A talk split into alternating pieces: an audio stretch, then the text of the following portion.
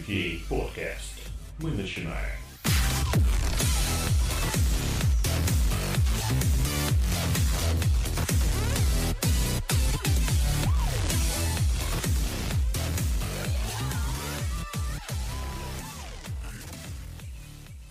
Добрый вечер. И с нами, с вами, с вами и с нами Радио Кей. Вот. И в этот раз у нас будет, э, на мой взгляд, очень замечательный выпуск на глобальные темы э, нашей с вами профессии, а также тех, э, кто причастен к IT. И сегодня у нас в гостях Начнем с Ирины Винокурова, Калининград. Она была уже у нас в двух выпусках. Ира? И снова. Ира? Привет. Я здесь. А, привет. Окей. Привет. А, Николай Алименков из Киева.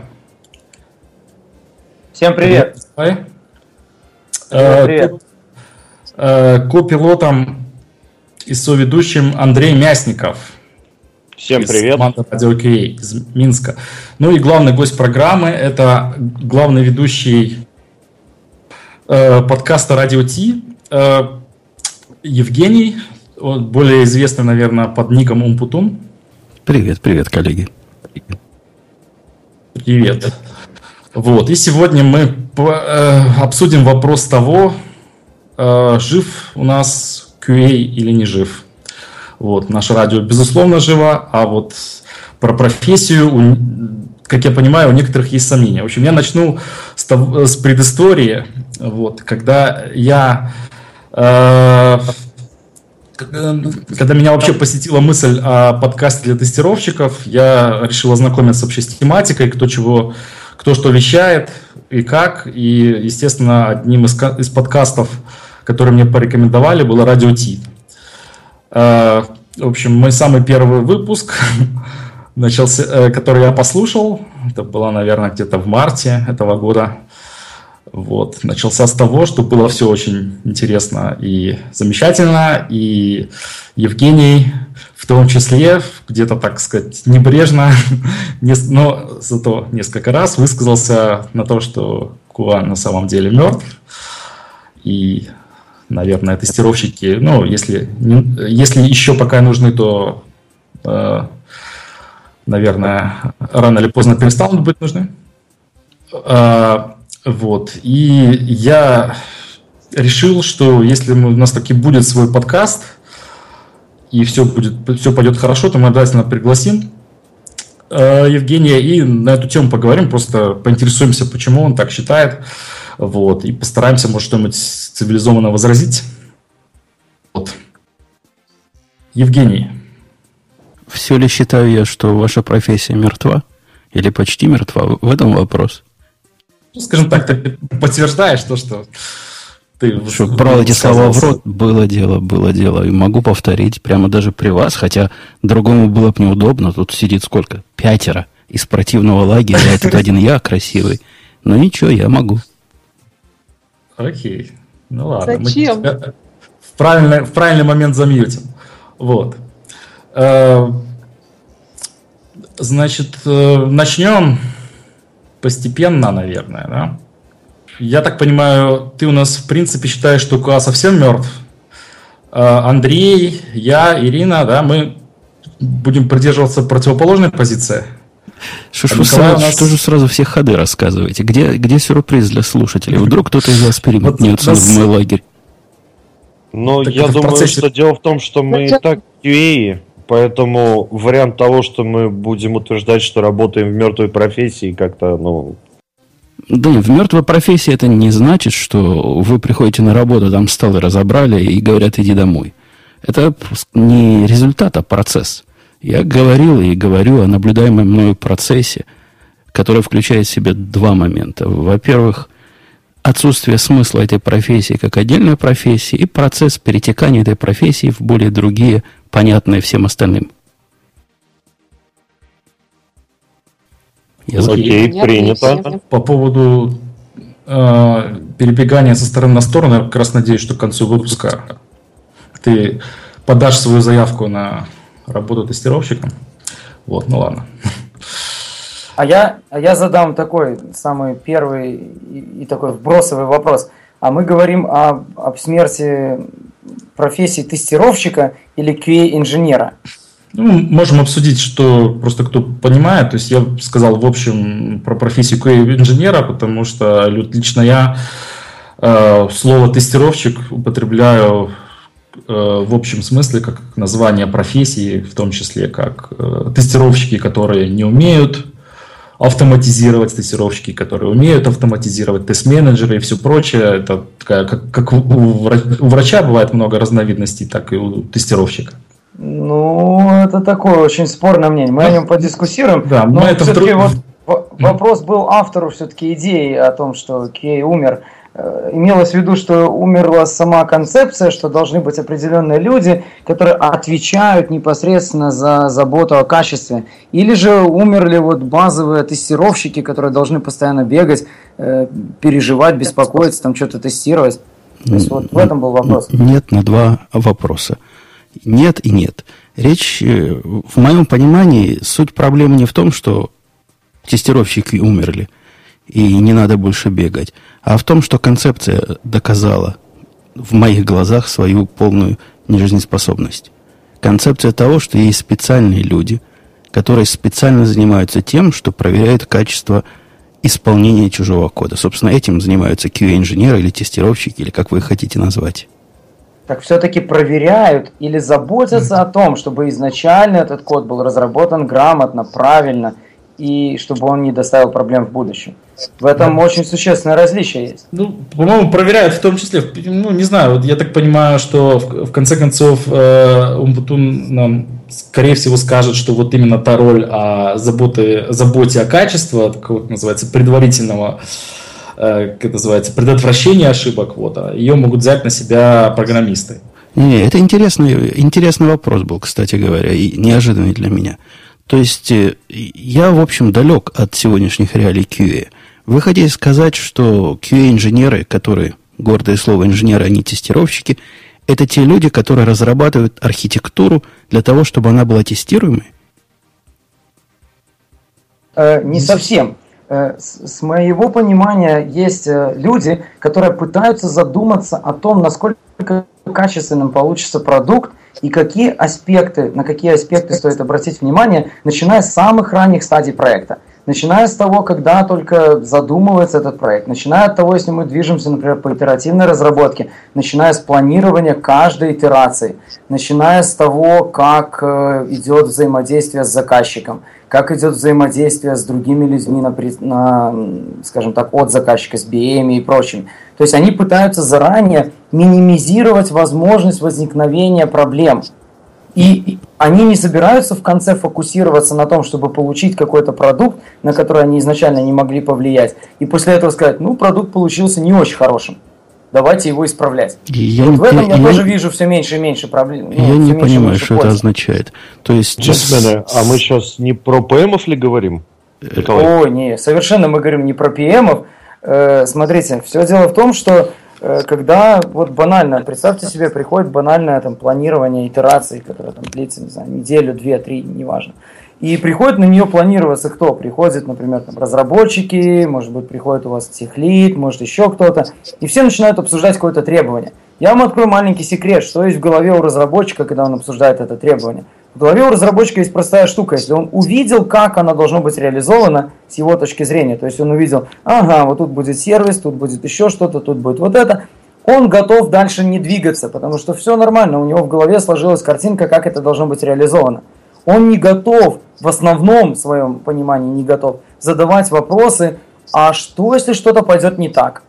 А что, если вот то, о чем мы сейчас говорим, вы, вылезет на больше нагрузки? А что, если еще какая-то штука случится? А что, если мы вот тут нажмем неожиданно два раза? Он эти вопросы не готов задавать. Если их не задать, то вы сами прекрасно понимаете, что будет в конце этой итерации. И вот в этом самая-самая первая роль вот этих QA-инженеров, которые приходят и задают эти вопросы. А после того, как они их задали, они на протяжении всей разработки, если мы говорим про итеративную разработку, то на протяжении всей итерации следят и помогают разработчикам сделать так, как было обсуждено на планировании. Сюда включается очень много вещей. Это автоматизация тестирования, автоматизация разного рода проверок. Раннее тестирование, когда разработчик готов на своей машине показывать ранние результаты для того, чтобы получить раннюю обратную связь и учесть ее в дальнейшей разработке, пока разработка не завершена.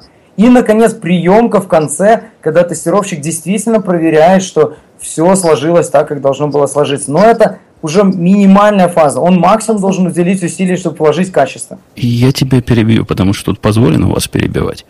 Потому, мне кажется, это крутая речуха. И спич прямо хорош для конференции. Я не вижу ничего общего, что этот спич имеет с реальностью. Мне это все видится абсолютно теоретическим построением, которое от жизни так же далеко, как и идея о том, что какой-нибудь э, DevOps предоставляет услуги, независимо от программистов, сисадмины прокладывают провода и всякое прочее такое. Это, по-моему, полнейший нонсенс. Вот если бы это было так, то... Если вот... что, я тоже вмешаюсь. Давай. Я, я хочу частично согласен с э, перечислением, которое ты сказал, но у меня есть тоже свое понятие QA, так что мы э, тоже сразу поняли, почему он, может быть, у QA еще такой странный имидж, потому что еще нет общего однозначного понимания. У меня есть немножко свое понимание. И уже не будет. Вот. Э, ну, посмотрим, да. Вот. И, возможно, у Иры и Андрея свое. То есть я, допустим, тоже влезу и скажу, что с моей точки зрения задача QA, там, опять же, я не делю инженеров, на, там, на тестировщиков, вот, это э, постоянная добыча информации о, ну, по сути дела, софте, мы все говорим о разработки софта, о создании софта или там, как называется, поддержании софта. Вот. Э, информации, которая может быть полезна для участников э, проекта, то есть которая будет полезна для участников проекта всех, то есть в первую очередь это, наверное, менеджеров, там, бизнес-оунеров, которые принимают решения. Вот. И, ну, естественно, для программистов, если мы какие-то находим очевидные вещи, которые не соответствуют тому, что должно быть, вот, Э, и э, на раннем этапе сообщаем это программистам, вот, для того, чтобы, по сути дела, участники проекта могли принять э, правильное решение, обладая полной информацией. Ну, по возможности полной информации. То есть у меня вот такой подход к тестированию. Да, давайте я просто обозначу свою позицию, типа, на, на конкретном примере, если вы Давай. не против. Конкретный пример мой общения с QA, он широк, глубок и грустен во всех своих аспектах. Я за свою жизнь во многих компаниях поработал, и один единственный раз в жизни, один единственный раз в одной компании, когда я управлял всем техническим департаментом, и QA был частью моего департамента, я их сделал просто частью процесса разработки. И, в общем, они какую-то пользу приносили. Не то, что они код разрабатывали. Они не были теми, кто надсматривает над программистами. И вот, как выше было сказано, закладывают и следит. Нет, такого не было. Они были частью команды разработки. Ну, были девелоперы, а были такие специальные девелоперы, которые занимались... Они обязаны быть команд... частью команды разработки. Я извиняюсь, что перебиваю. По... Обязаны просто. Погоди, обязаны. погоди. Ты не дослушал, собственно, вывода из этого. После ретроспективной глядя на это и пытаясь ответить себе, почему же там у меня QA работал, а во всех остальных местах он как-то хуже работал, я себе ответил простым образом. И там QA был не нужен. Единственная причина, почему QA нам там помогал, потому что в те далекие, лихие 90-е мы еще не знали о, тест, о технологиях тестирования. Мы не знали о технологиях Continuous Delivery. Мы не знали о технологиях Continuous Integration. В этом смысле QA просто заменял отсутствующий кусок технологической цепочки. С тех пор я побывал в разных Подожди, компаниях. Можно? Да, пожалуйста. Можно перебить? Э, э, то есть ты сейчас как бы утверждаешь, что вот теперь э, разработчики поняли технологию тестирования. Это то, что, на что я хочу, так сказать, напасть. Хорошие разработчики поняли. Хорошие разработчики. Да, очень, ре, очень, сказать, Очень, очень важный и тонкий момент. И я здесь буду выступать в поддержку вот такого же подхода, что если у вас есть команда или проект, на котором есть действительно хорошие разработчики, которые беспокоятся и которые имеют критичное мышление ко всему, что еще не было разработано, то это абсолютная реальность. Потому что мой предыдущий проект, на котором не было ни одного, ни единого тестировщика, и который был 6 лет замечательно в продакшене и по сей день остается там. И это не простенький проект, отнюдь не простенький, а гигантская платформа, крутящаяся на сотнях серверов, и которая реально обладает очень и очень большой сложностью. И все было просто великолепно без тестировщиков. Но один маленький нюанс. Это слабо масштабируется. Потому что хороших людей не бывает слишком много. Можно нанять хороших людей 5, можно нанять хороших людей 10, нельзя нанять сотни хороших людей. А, а, вот теперь, а вот теперь следующий пункт моего повествования, который докажет, что это иллюзия. Иллюзия о том, что специальный человек, когда у тебя программисты дебилы и не заботится о качестве кода, может помочь. После того, как я перешел в большие корпорации, я работал исторически в трех больших корпорациях, и в каждой из них был абсолютно известный формальный подход. Программисты пишут код, тестировщики его проверяют, QA-инженеры, простите, его проверяют, э, потом это отдается каким-то специальным людям, которые это доставляют. Так вот, этот подход оказался хуже подхода, если бы этих тестировщиков не было вообще. Он замедлял цикл разработки чудовищно. Эти люди, которые тестировщики, пытались оценить качество кода без особого понимания. Это были отдельный отдел, который сидит где-то сбоку. Их задача взять что-то на выход и отдать в виде, на вход и в виде выхода отдать список проблем, которые они считают, они нашли. Это абсолютно ужасный подход. Кроме того, когда я попытался ввести какой-то более-менее continuous integration, тогда continuous delivery еще было неизвестный зверь, они встали на дыбы, зарубили этот проект, потому что как они, как, как, где, они, им, им негде вклиниться в этот процесс. Короче говоря, в опыте большой компании эти тестировщики только ухудшали продукт, процесс и приносили скорее вред, чем пользу. Им есть куда вклиниться. То, что они не вклинились в одном из ваших проектов, не говорит во о том, всех, что им некуда Во вклиниться. всех проектах в двух крупнейших финансовых корпорациях Соединенных Штатов Америки. Это, это всего лишь Господа, можно обозначает- ремарочку? Да, конечно. Позволите? Что ты А, хочешь я ремарочку? щ- ну, я просто тут слушал Андрей, со стороны, у меня немножечко бомбило, вот. И я как-то решил свое полыхание облечь в слова. А, QA полезен настолько, насколько полезными им позволяют быть. А, Поясняю, что значит эти мои слова. А, Если QA-отдел действительно сидит где-то сбоку и просто составляет какие-то списки багов на итерацию, КПД этих QA будет никаким. Здесь Умпутун абсолютно прав. В общем-то, без них гораздо лучше будет. Но, с другой стороны, если QA, точнее, этап тестирования рассматривать как этап разработки, а, причем не самый, ну, точнее, как э, не самый, конечно, важный, спорить не буду, вот, но, тем не менее, как этап разработки, то QA будут полезны настолько, насколько им, им а, дозволят влезть в процесс. То есть, если это чуваки, которые могут проводить небольшой анализ, смотреть э, на работу конкурентов, в свое время я рассказывал о том, почему надо тестировать чужие продукты. Вот, ну, не суть, не об этом разговор. Вот, то есть, э, тогда QA действительно будут полезны. Если они сбоку припека, то, ну, разумеется, что, они не сильно-то и помогут. Большое спасибо. У меня пока что все.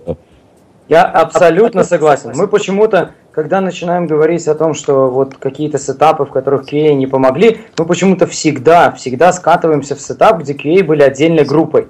Если они были отдельной группой, то они физически не могут принимать участие в заботе о качестве. Потому что как ты можешь, находясь в отдельной группе, прийти к другую группу, то есть в разработчиков группу, и прийти и сказать, ребята, а вы подумали вот о такой-то штуке? Им скажут, «Хм, слушай, дружище, ты вообще не из нашей группы, как бы иди, мы тебе выдадим софт, да, и будешь смотреть. И понятное дело, что здесь нет не только конструктива, здесь нет пользы вообще. Не-не, Здесь я- речь о том, э, что никто, это должны быть люди, которые находятся внутри процесса. никто не спорит максимум усилий для заботы о качестве. Никто не спорит с тем, как оно должно быть. Я говорю, как оно есть. Как оно есть в тех случаях, которые я наблюдал. То есть между теоретическим построением, когда QA-часть команды разработчиков и практической реалией известных мне корпораций есть большая разница. Поэтому Так вы же менеджер, который может это изменить. Стоп, давайте... Э, Это же очень просто. Немножко определимся, с какими, с какой э, постановкой вопроса э, мы, э, мы сейчас имеем дело. Смотрите, есть такой вариант, что у нас э, программисты криворукие, да, тогда что мы бы ни делали, ничего не получится. Да? Есть у нас такой вариант, когда тестировщики криворукие. Как мы бы их сейчас не употребили бы, тоже у нас ничего не получится. Да, есть еще, может быть, один из худших вариантов, когда ребята все более-менее ничего, но менеджеры вообще не понимают свою работу. Менеджмент. Да, и тоже ничего не получится. Ну, как бы, вот, давайте, из вас, давайте наверное... идеальный вариант рассмотрим. Давайте идеальный вариант. Я, я сейчас, я сейчас менеджер. То есть не, не менеджер в том смысле, который PM, недобитый, а тот человек, который принимает архитектурные решения, собирает команды, решает как надо. Ну, назвали бы, наверное, это технический директор, CTO по-русски. Так вот, я как CTO абсолютно не продвигаю идею завести отдельную команду или хотя бы отдельного QA. И причина в этом не в том, что я не могу его встроить в процесс разработки, а в том, что я не вижу необходимости, зачем мне нужен специальный такой человек, который будет как бы программист, но не совсем программист, который должен будет знать архитектуру примерно на таком же уровне, как я, где я найду человека, который согласится быть таким умным и при этом всего лишь смотреть на то, чтобы тестирование правильно шло. В общем, какая-то тут, какой-то тут разрыв. Когда плохие команды, тестировщики мешают, чем помогают, мы уже согласились. Когда команды хорошие, они просто не нужны, потому что, во-первых, таких не найти – во-вторых, их роль должны выполнять программисты. И зачем работу программиста, который почему-то не хочет делать часть своей работы, надо переносить на отдельного человека, я не понимаю. Класс. Вот здесь я вообще полностью за.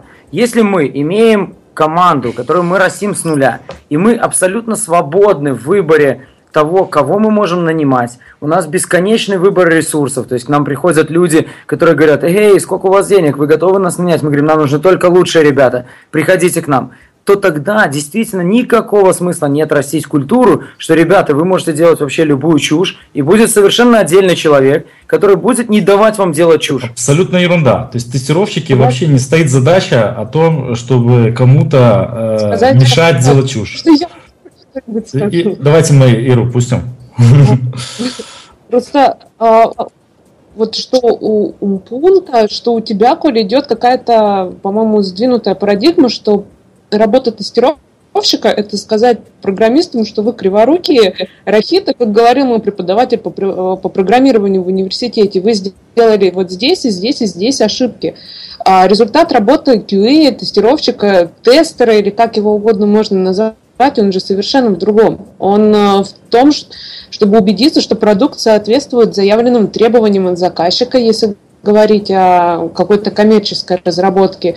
И, в принципе, э, смотреть на продукт еще и как пользователь, что это действительно удобно, потому что сколько было, к примеру, не взлетевших игр, если мы берем мобильную разработку игр, сколько было программ, которые, ну да, они, конечно, удовлетворяют, но там удобнее интерфейс, то я пойду туда, хотя бы там нету некоторых э, фишек. Это, это вообще другая профессия. То, в моем понимании, тут мы совсем переключаемся в другую область. В моем понимании, у тестирования программного обеспечения есть, ну, скажем, четыре этапа. Вы меня поправите, вы специалисты. Есть юнит-тесты, есть функциональные тесты, есть интеграционные тесты, есть acceptance-тесты вот того конечного продукта. Тест удобства UI – это вообще не... Каким образом QA-специалист понимает – какой UI должен быть лучше, какой хуже. У них для этого специально есть UX-эксперты, специальные люди, которые вот этим занимаются. Причем здесь тестирование вообще? Ну, это тоже относится к части тестирования, но тестирование не, не ограничивается вот этими четырьмя э, фазами, которые ты сказал. Это вообще действительно прерогатива разработчиков. QA так, не смотрите, пишет. Вот как раз мы, раз мы затронули юнит-тесты, и вот как раз продолжение моей фазы. Но если у вас нет проблемы, например, когда вы нанимаете человека, разработчика, и говорите ему, слушай, мы же все тут, у нас уже существующая команда, нас там 5-3 человека, мы все работаем по ТДД, ты же тоже будешь с нами работать по ТДД. И он говорит, конечно, буду. Я ведь знаю принципы тест-дизайна. Я читал много интересных книжек, где расписано, как вообще тестировать свой код. Я отношусь к нему критично. Я понимаю, что такое exceptional кейсы, что такое обычные кейсы. Я понимаю, что такое покрытие. Я понимаю, как э, строить классы эквивалентности. Я крутой чувак. То есть я прокачался не только в разработке, но в определенном роде я прокачался в тестировании в разработке. В этом случае этот человек совмещает две роли. Он совмещает в себе роль тестировщика на низком уровне, на уровне кода – самого в себе. То есть того человека, который генерирует код, который поддерживает себя потом самостоятельно, показывая, что он работоспособен своими тестами, которые присоединены к этому коду. Но ведь это Если вредная мысль таки... и вредный совет. Потому что ты говоришь, давай мы будем брать тестировщиков, э, не тестировщиков, программистов, которые не умеют тестировать. Давай я дальше пойду. Давай мы будем брать таких программистов, которые не умеют отлаживать. И заведем специальную такую профессию отладчик а кода программиста. Где брать? Стоп, а Где что значит таких не умеет тестировать? Я сейчас разговаривал с многими англоязычными ребятами из Германии и Англии в основном, которые все повально считают, что они сейчас поняли, что надо тестировать, и они занимаются тестированием. Да? На самом деле эти ребята выучили TDD. TDD, как известно, это не метод тестирования, это метод разработки, метод программирования. Причем Через вредный метод которые ну, очень немного имеют общего с теми концепциями, которые учит тестировщик э, именно для своей профессии. Э, некоторые выучили BDD. Да? Э, не каждый из них знает про классы эквивалентности, про граничные условия. Они считают, что если они начинают э, свой день с написания красненького теста, то они тестируют. Вот и в этом проблема. Подожди, цель программиста не в том, чтобы покрыть. И я вообще концептуально против TDD как методологии разработки. Это действительно не методология тестирования. Мне это кажется вредным советом перевернутая идея, и я очень надеюсь, что эта идея скоро умрет. Я... Какая? ТДД? ТДД. Писание теста Отлично. вперед. А, как, а как надо делать? Писание... Сначала Конечно. Писание на... кода вот из головы. Что, что, что значит из головы? Из архитектуры. Мне вот... Из архитектуры. Есть же архитектура, есть low-level дизайн. И когда человек из low-level дизайна пытается сразу в код сгенерить свои идеи, он не представляет, как эти идеи будут вызываться. Он просто представляет себе, как должен сделать код. Смотрите, у кода есть два аспекта. Это код, который работает, и код, который выглядит красиво, архитектурно, по дизайну и так далее. И когда мы говорим о том, что вот разработка осуществляется не, не от тестов, не от того, как этот код будет работать, а, а исходит из дизайна, то мы сначала делаем красивый код, который соответствует архитектуре, соответствует нашим дизайн-принципам, и только потом задумываемся, слушайте, а заработает вообще или нет? А если это да нет, давай я тебе расскажу, как я на практике это делаю, как мы, мы все орлы делают на практике. Я точно так же делаю, то есть мы не, не на, теоретики здесь собрались. На прак... То есть я вот, я вот понимаю. про теорию, но мы здесь все не теоретики. Мой практический опыт не совпадает с твоим, потому что в моем практическом опыте даже идея в том, что у меня архитектура – а именно, речь идет о архитектуре каждого юнита, должна быть абсолютная вещь в себе, определенная при помощи тестов, которые пишутся вперед, мне кажется дикой. Оно, с одной стороны, усложняет и удлиняет процесс разработки, с другой стороны, не привносит ничего в качество, с моей точки зрения. Я за то, чтобы после написания некого юнита, не знаю, функционального модуля, ну, если мы говорим о каком-то объектно-ориентированном языке класса с методами – так вот, если этот класс с методами может тестироваться, а он должен тестироваться в изоляции, к нему пишутся тесты, после этого переходится к следующему классу. Когда классов становится а больше, внимание. чем один, начинается тестирование их в связке. Вот таким вот образом. Ключевой вопрос. Ключевой вопрос. Если человек пишет класс, и он не думает о тестировании, то что он получает на выходе? Нетестируемый класс. Ну, то, что он не думает о тестировании, это говорит о его квалификации. При написании... мы опять возвращаемся к тому, что если взять очень крутых разработчиков... Да не надо крутых, крутых просто, разработчиков, просто разработчиков, а которые умеют писать код нормальным образом, который тестируемый. В этом нет никакой особой крутости. Смотри, Николай, а да, так? у меня, например, есть метод, который, ну так, не очень известен, э, но альтернативный метод. Вместо того, чтобы писать тесты вперед, да, это писать к публичным методам твоего кода, который ты пишешь, писать э, Java, э, Java доки, ну, в смысле, Java доки, там, док, док, документацию. подробную документацию по тому, как ты его будешь использовать. То есть там не, не то, что там этот метод считает э, э, сумму там, не знаю, денег на всех твоих счетах, а именно вот что этот метод должен вернуть сумму денег там с точностью до второго знака, с, э, там, э, в таком-то формате, то есть так, чтобы э, любой, кто этот метод будет использовать, мог действительно понять, не смотря в код, что этот метод должен делать. Так? Опять а теперь же... объясним. А теперь mm. у меня есть очень простой вопрос. Приходит следующий человек за тобой, который говорит, окей, у меня появился дефект, и мне надо его исправить. На него давит бизнес, потому что это дефект на продакшене. Как ты думаешь, пойдет ли этот человек, которому важна каждая секунда, пойдет ли он в Java Doc, прочитает ли он его целиком, поймет ли он его, сделает потом изменения в коде, потом обязательно вернется к Java доку, сделает э, изменения там. Не, я тебе скажу, что он сделает. Он вокруг твоего класса напишет свой адаптер, потому что раз он идиот, он не понимает, как работает код, который он изменяет. Он напишет вокруг него адаптер, который будет делать то, что ему надо. А третий придет, напишет еще один адаптер. В результате через три года ты получишь из своего прекрасного кода, который покрыт 500 тестами, и тесты писались вперед как положено, чудовищного монстра, который невозможно не рефакторить, к которому никто не хочет прикасаться, и который полон сообщений to do fix me. Нельзя написать адаптер на код, в котором, внутри которого надо починить какую-то ошибку. Почему э, нельзя? Нет, Взять, вызвать ну, из себя, ты, потом ты, поменять первый, первый а день как замужем. ты знаешь, что поменять? Они не как задумываются. Знаешь, Эти программисты, которые не читают документацию, спецификацию на код, не задумываются об этих глупостях. Я, мы я... говорим о хороших программистах или о совсем печальных? Не, не, это, ты, это, это, это ты, ты говоришь о том, что есть плохие программисты. Я пытаюсь просто сказать, что для настолько плохих программистов никакой код тест вперед никуда не поможет.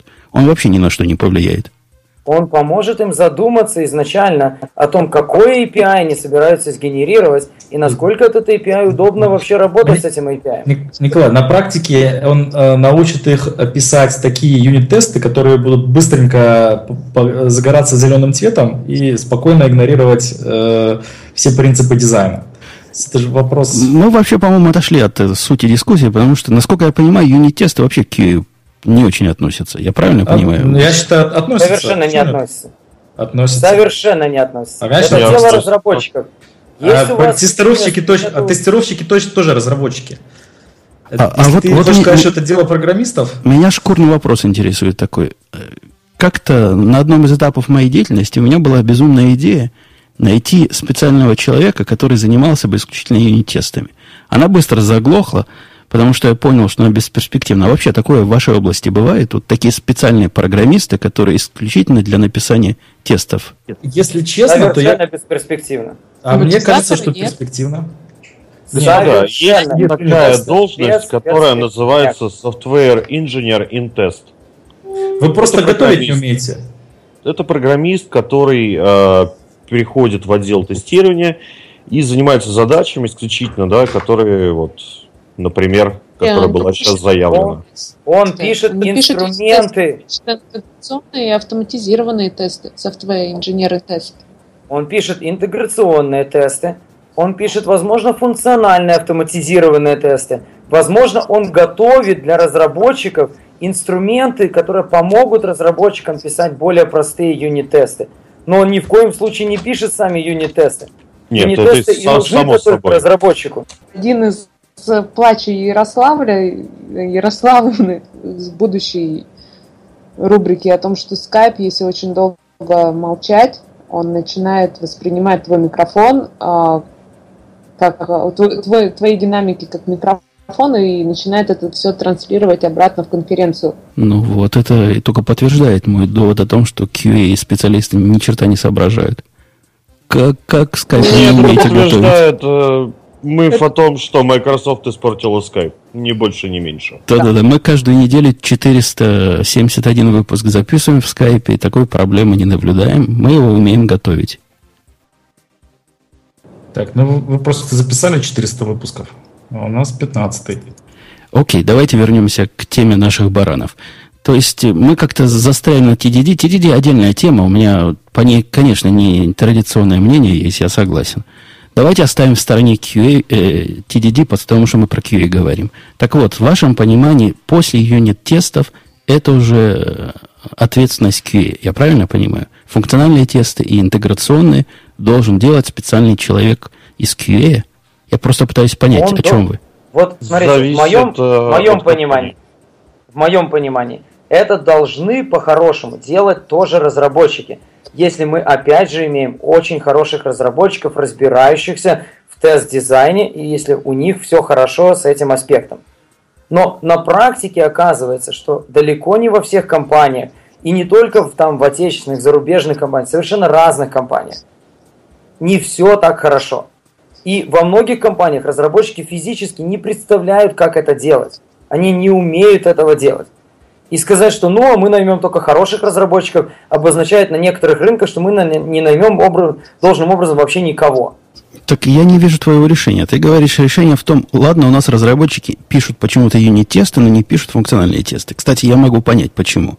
Потому что функциональные тесты, во-первых, технически сложно писать.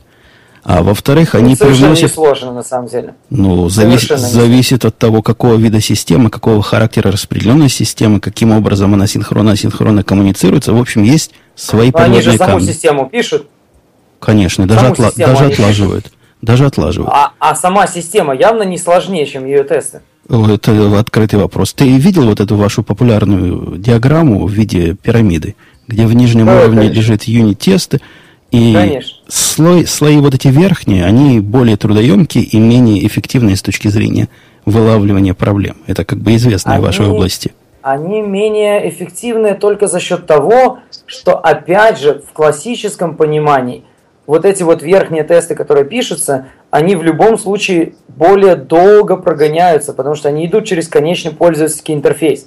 Если мы говорим про то, что все-все-все-все-все юнит-тесты вполне реалистично прогонять в рамках нескольких минут, наподобие, как на моем предыдущем проекте у нас было там 6-7 тысяч юнит-тестов, они прогоняли за 3 минуты. Это вполне реалистично. То вот уже когда мы говорим про UI-тесты, то это либо масштабироваться хорошо по железу, либо решать каким-то образом другим проблемы, но по умолчанию они будут прогоняться гораздо дольше. Ну, под Поэтому говорится о видимо, том, что их должно быть больше. интеграционные тесты имеешь в виду, да, какие-то? Не, что не у всех нет, скорее... с- а, наверное, Еще раз. Ну, не Я во всех... понял вопроса. прод- Ты говоришь UI... Что такое UI? Э, Да, да, да. Я имел в виду пользовательский интерфейс. Если вы разрабатываете платформу, которая предоставляет собой REST интерфейс, то REST является вашим, назовем так, UI в кавычечках для внешнего мира. Ну, то, То есть через мы, ваш мы конечный говорим интерфейс. про интеграционный тест. Правильно? Я в моем лексиконе. Потому у меня UI у половины продуктов нет и близко. Поэтому В называть их было интеграционный странно. тест. Окей, Окей, это договорились. тест. Я хочу вот что сказать. Я хочу сказать, что написать хорошо интеграционный тест чрезвычайно сложно даже разработчику, который дышит и живет этой системой, который отлаживает и который себе в принципе представляет, как оно все работает. Каким образом специальный, очень умный QA-инженер это сделает, я вообще представить себе не могу.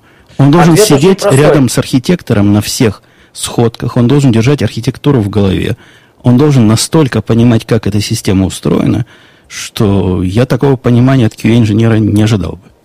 Нет, все гораздо проще.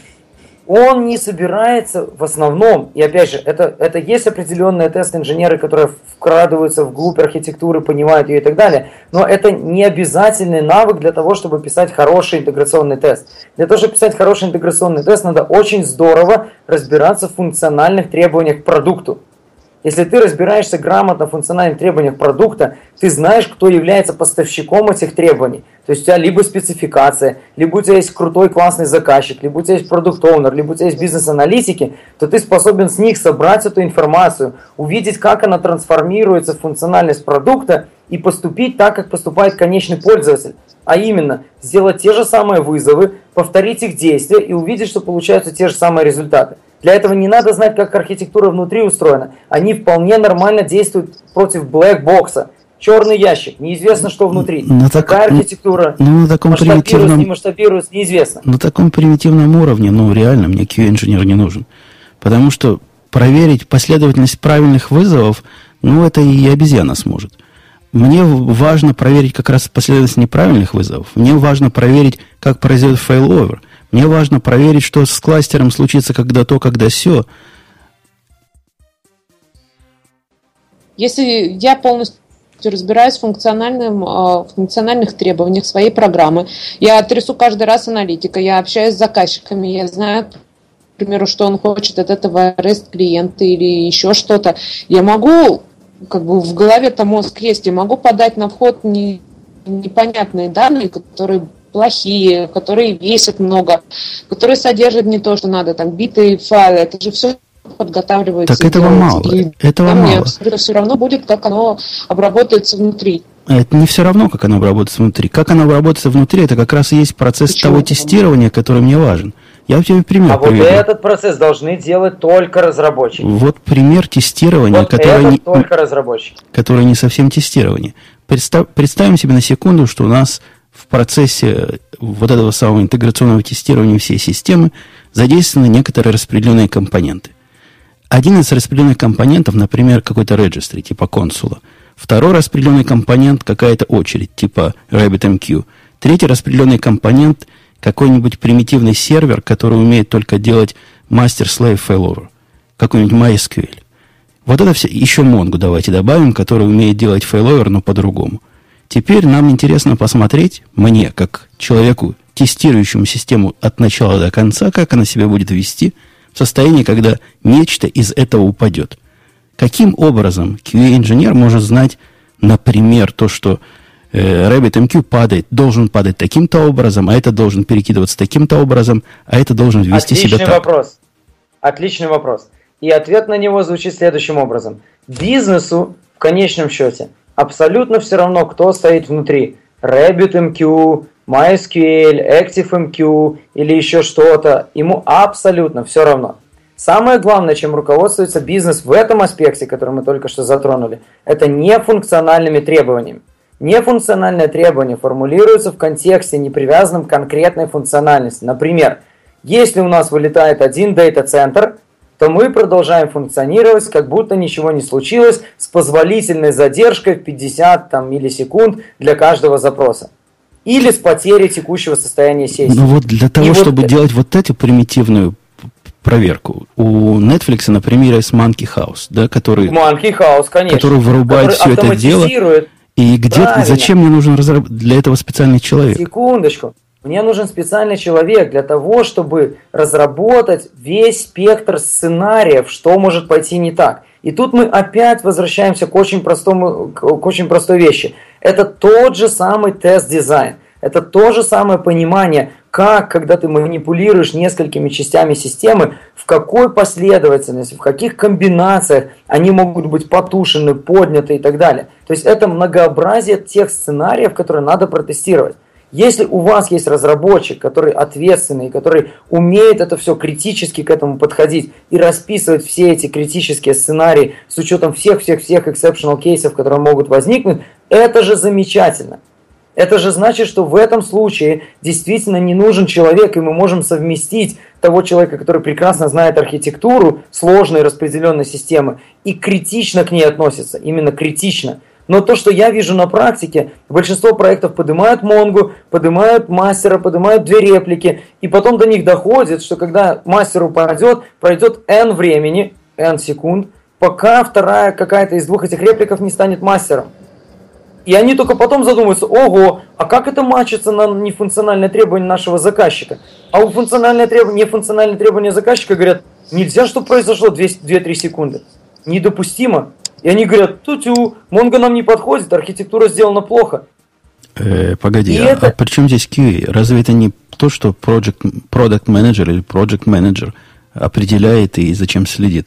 Затем, что функциональные product требования manager. были э, каким-то образом представлены в коде, написанном в конце концов. Они представлены, они представлены. Вопрос просто в том, кто заботится, задавая критические вопросы. А что, если что-то пойдет не так?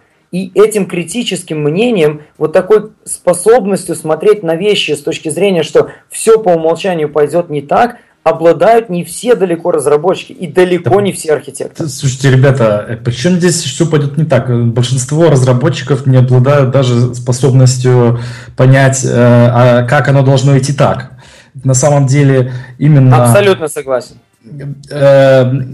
вот что э, тестировщики, которые э, занимаются тестированием, на мой взгляд, их отличает, что они иду, э, осматривают проблему немножечко более, на, на более высоком уровне, не углубляются в детали разработки, а смотрят на проблему методом черного ящика. При этом они на практике замечают не только вещи, которые вот, а что там э, нам нужно сделать, чтобы система, чтобы система заработала не так, в том числе в, там, не знаю, в обыкновенных вот use cases, где я там работаю, банковское дело, там, логистика, да, встречаются use cases, которые просто не рассмотрены, которые абсолютно нормально, это вот не то, что, не то, чтобы там, как нам э, сделать так, чтобы система зависла, да, а у нас там у э, банковского счета есть два владельца, у них разная фамилия а мы хотим э, использовать э, где-нибудь автоматический перевод с третьего счета. И вот здесь вот понять, что нам нужно фамилию выбрать, э, одну, одну из двух, для того, чтобы вообще этот перевод можно было сделать, чтобы можно было сопоставить э, владельца. Это не всегда очевидно, когда у тебя процесс такой, казалось бы, длинный и так сказать, развернутый, вот всякие такие мелочи часто разработчики, ну, не видят как-то оно для них является техническим вопросом. У меня там, не знаю, массив э, получателей, и вот о том, что вот именно важно одного из двух выбрать, вот именно в этом случае, когда у тебя несколько владельцев счета. Если вы находитесь в ситуации, когда разработчики не понимают, как система работает так, то внедрение любых технических средств или живых людей уже вашему процессу не поможет. У вас уже не такая согласен. большая проблема, что вы можете только получить гарбич на входе и выдать гарбич на выходе. Да нет, нет, нет. Проблема в том, что э, проекты сложные сейчас. Если были проекты простые, то вообще клепали бы все софты вместе, никто бы ничего не заметил. Проблема в том, что действительно собирается 5 человек, часами обсуждают, и, не, и в результате все равно какие-то вещи выпускают. Это абсолютно нормально вот эти вот, э, вообще сам процесс, мы сначала там требования собираем, да, потом дизайн клепаем, потом программируем, потом тестируем, да, или если там мы сейчас в более современных там агильных методиках мы делаем в принципе то же самое, только немножко быстрее, там, с циклом, например, в две недели, да, вот. Э, сколько бы мы не собирали требования, там, полгода мы только собираем требования, мы никогда не напишем их настолько полно и правильно, э, чтобы все детали были действительно учтены. И вот в том числе работа тестировщика, замечать такие вещи и давать о них информацию соответствующую, соответствующим людям. Вы, я понимаю ваш пафос и ваше желание защитить профессию, но вот сейчас я нахожусь как раз на том самом перекрестке. На том перекрестке, на котором надо решить, надо мне такой человек или не надо. Для себя я решил, что такой человек мне не нужен. Однако, у меня есть задача, у которой сложная бизнес-логика. Прямо вообще прямо. Ну, очень сложная. И эту бизнес-логику, в принципе, я как мог покрыл тестами. И, в принципе, и у меня даже есть некие интеграционные тесты, хотя немного. Я в них не очень верю. Но в то же время мне видится, что нужен живой человек, который мог бы на это посмотреть и сказать, что-то ты, чувак, не то насчитал. И в моем понимании этот человек, который скажет, ты чего-то не то насчитал, это вовсе не QA-инженер, а это специалист бизнес-области, а именно бизнес-аналитик. Тот, который понимает, а что же такое то. Поскольку объяснить мне, как программисту, который занимается 25 лет финансовым программированием, и на этом съел собаку, это мне сложно понять, что тут то, а что тут не то. А вы хотите, чтобы человек QA с общими знаниями мог бы на этот вопрос ответить? Да никогда. Э, а он не с общими знаниями. Это такой же человек, как любой член команды. Разработчики же ваши как-то учатся понимать, как они пишут то или не то. Они потому Конечно, что на ежедневном они, базисе они понимают на, на уровне своего, так сказать, видения, что их алгоритмы посчитали, видимо, то, что от них запросил бизнес. Суть алгоритмов, которые бизнес попросил, какие-нибудь, не знаю, сложные модели для расчета эм, поведения опций в будущем – да есть три человека в стране, которые понимают, как это работает. И ожидать, что найдется такой специальный QA вот с таким уникальным опытом, нет. А вот то, что человек, который эту задачу ставил, он, да, ну, он, скорее всего, ну, сможет. Ладно, я не знаю, может быть, есть действительно такие задачи, которые знают там э, решение, э, понимание, которым доступно только трем человекам в стране, да, но, а, как правило, это не я... так. Можно я добавлю вот сюда? Сейчас Вот очень, очень тонкий момент, который мало кто, кто понимает. Смотрите, у вас есть вот, давайте вот этот кейс разберем. Мне он очень нравится, потому что это реально абсолютно правильный и валидный кейс. Есть ситуация, когда вот в каких-то определенных требованиях разбираются три человека в стране, а может быть еще и меньше. И, возможно, только один из вот таких людей работает в вашем проекте. И тут случается печалька. И печалька заключается в том, что этот человек не способен донести эти знания до всех остальных. Он их имеет, у него все хорошо, он, он четко их знает, он их пытается изложить в документах, но он не может донести их нормально до разработчиков. И он не может их нормально потом провалидировать, потому что он не способен больше ни на что, кроме как формализировать вот эти вот знания, о которых мы только что говорили. И это очень частый кейс. Вот. Когда у вас есть представители бизнес-анализа, которые не способны коммуницировать с разработчиками на их языке. Ну, это И не вот то, что, здесь не очень то, что важно- частый кейс, это, по-моему, всегда кейс. О. Во, во всех моих случаях бизнес-люди умеют разговаривать на своем языке. И здесь О. решение... про- Я понимаю, к чему ты клонишь. К тому, что нужен специальный интерфейс между ними в виде QA-инженера. Переводчика. Я говорю, я говорю параллельно. это ерунда. Почему это ерунда? Потому что это лишняя функция. Лишняя функция. Господа, А кто будет есть, выполнять её? э, такое мнение, что серебряной пули для каждого случая не существует.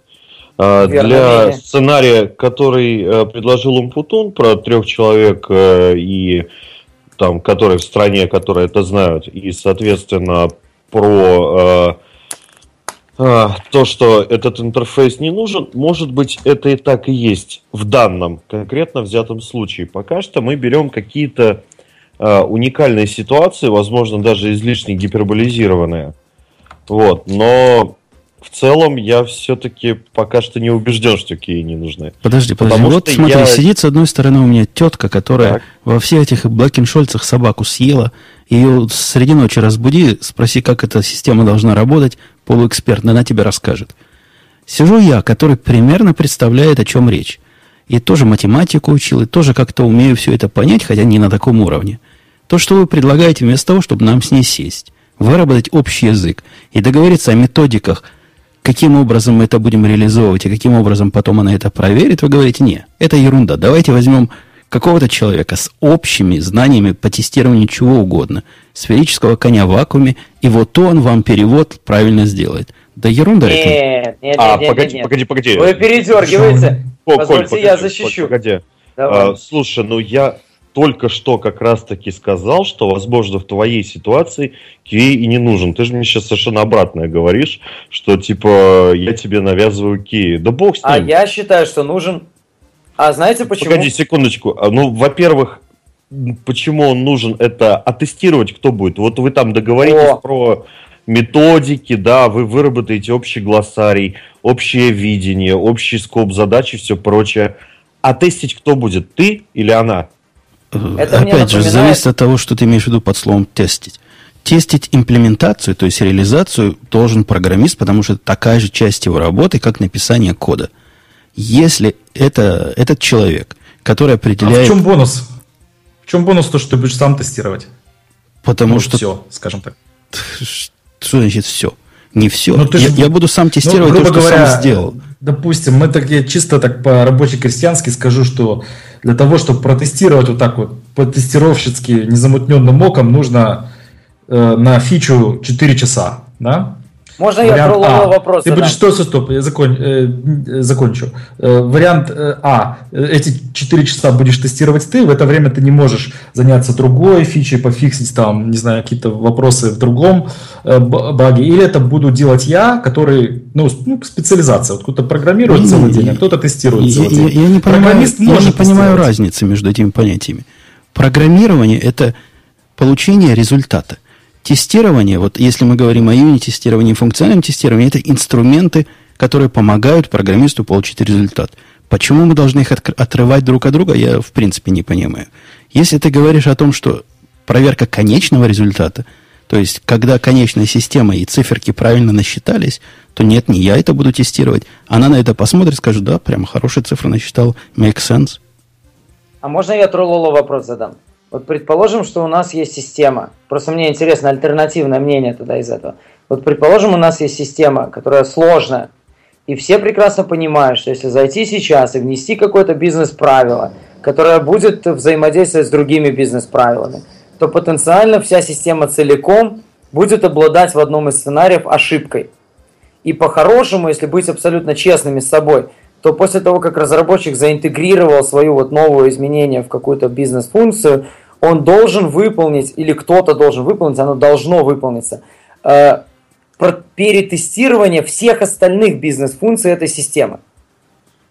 Потому что если мы не перетестируем все остальные бизнес-функции системы, то мы рискуем уйти в продакшн с ошибкой, которая будет критична для каких-то наших пользователей. Что предлагается делать? Иметь стопроцентную автоматизацию, которой, как известно, не бывает. Э, все это должны тестировать разработчики. Все это должен тестировать вот тот один из трех людей, которых всего трое в мире, и он должен каждый раз перетестировать всю систему. Что предлагается в качестве альтернативы? Единого места, в котором это сделается правильно, нет. Это комбинация мест.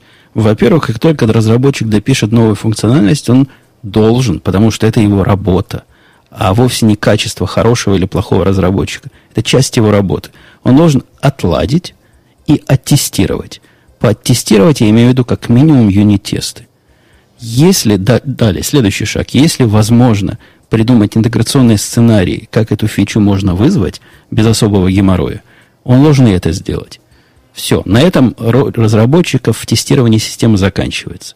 Теперь, если ты спросишь, а надо ли теперь всю целиком систему перетестировать руками, ну, я удивлюсь, если, если это надо делать в общем случае – а в частном случае скажу, что подход э, к разработке программ сделать ее идеально, он не выглядит реальным в моих глазах. В моих глазах выглядит реальным процесс сделать достаточно хорошо. Сделать так, чтобы это было вероятностно достаточно хорошо. Мы вовсе не, Погодите. мы вовсе не пытаемся сделать идеальный продукт.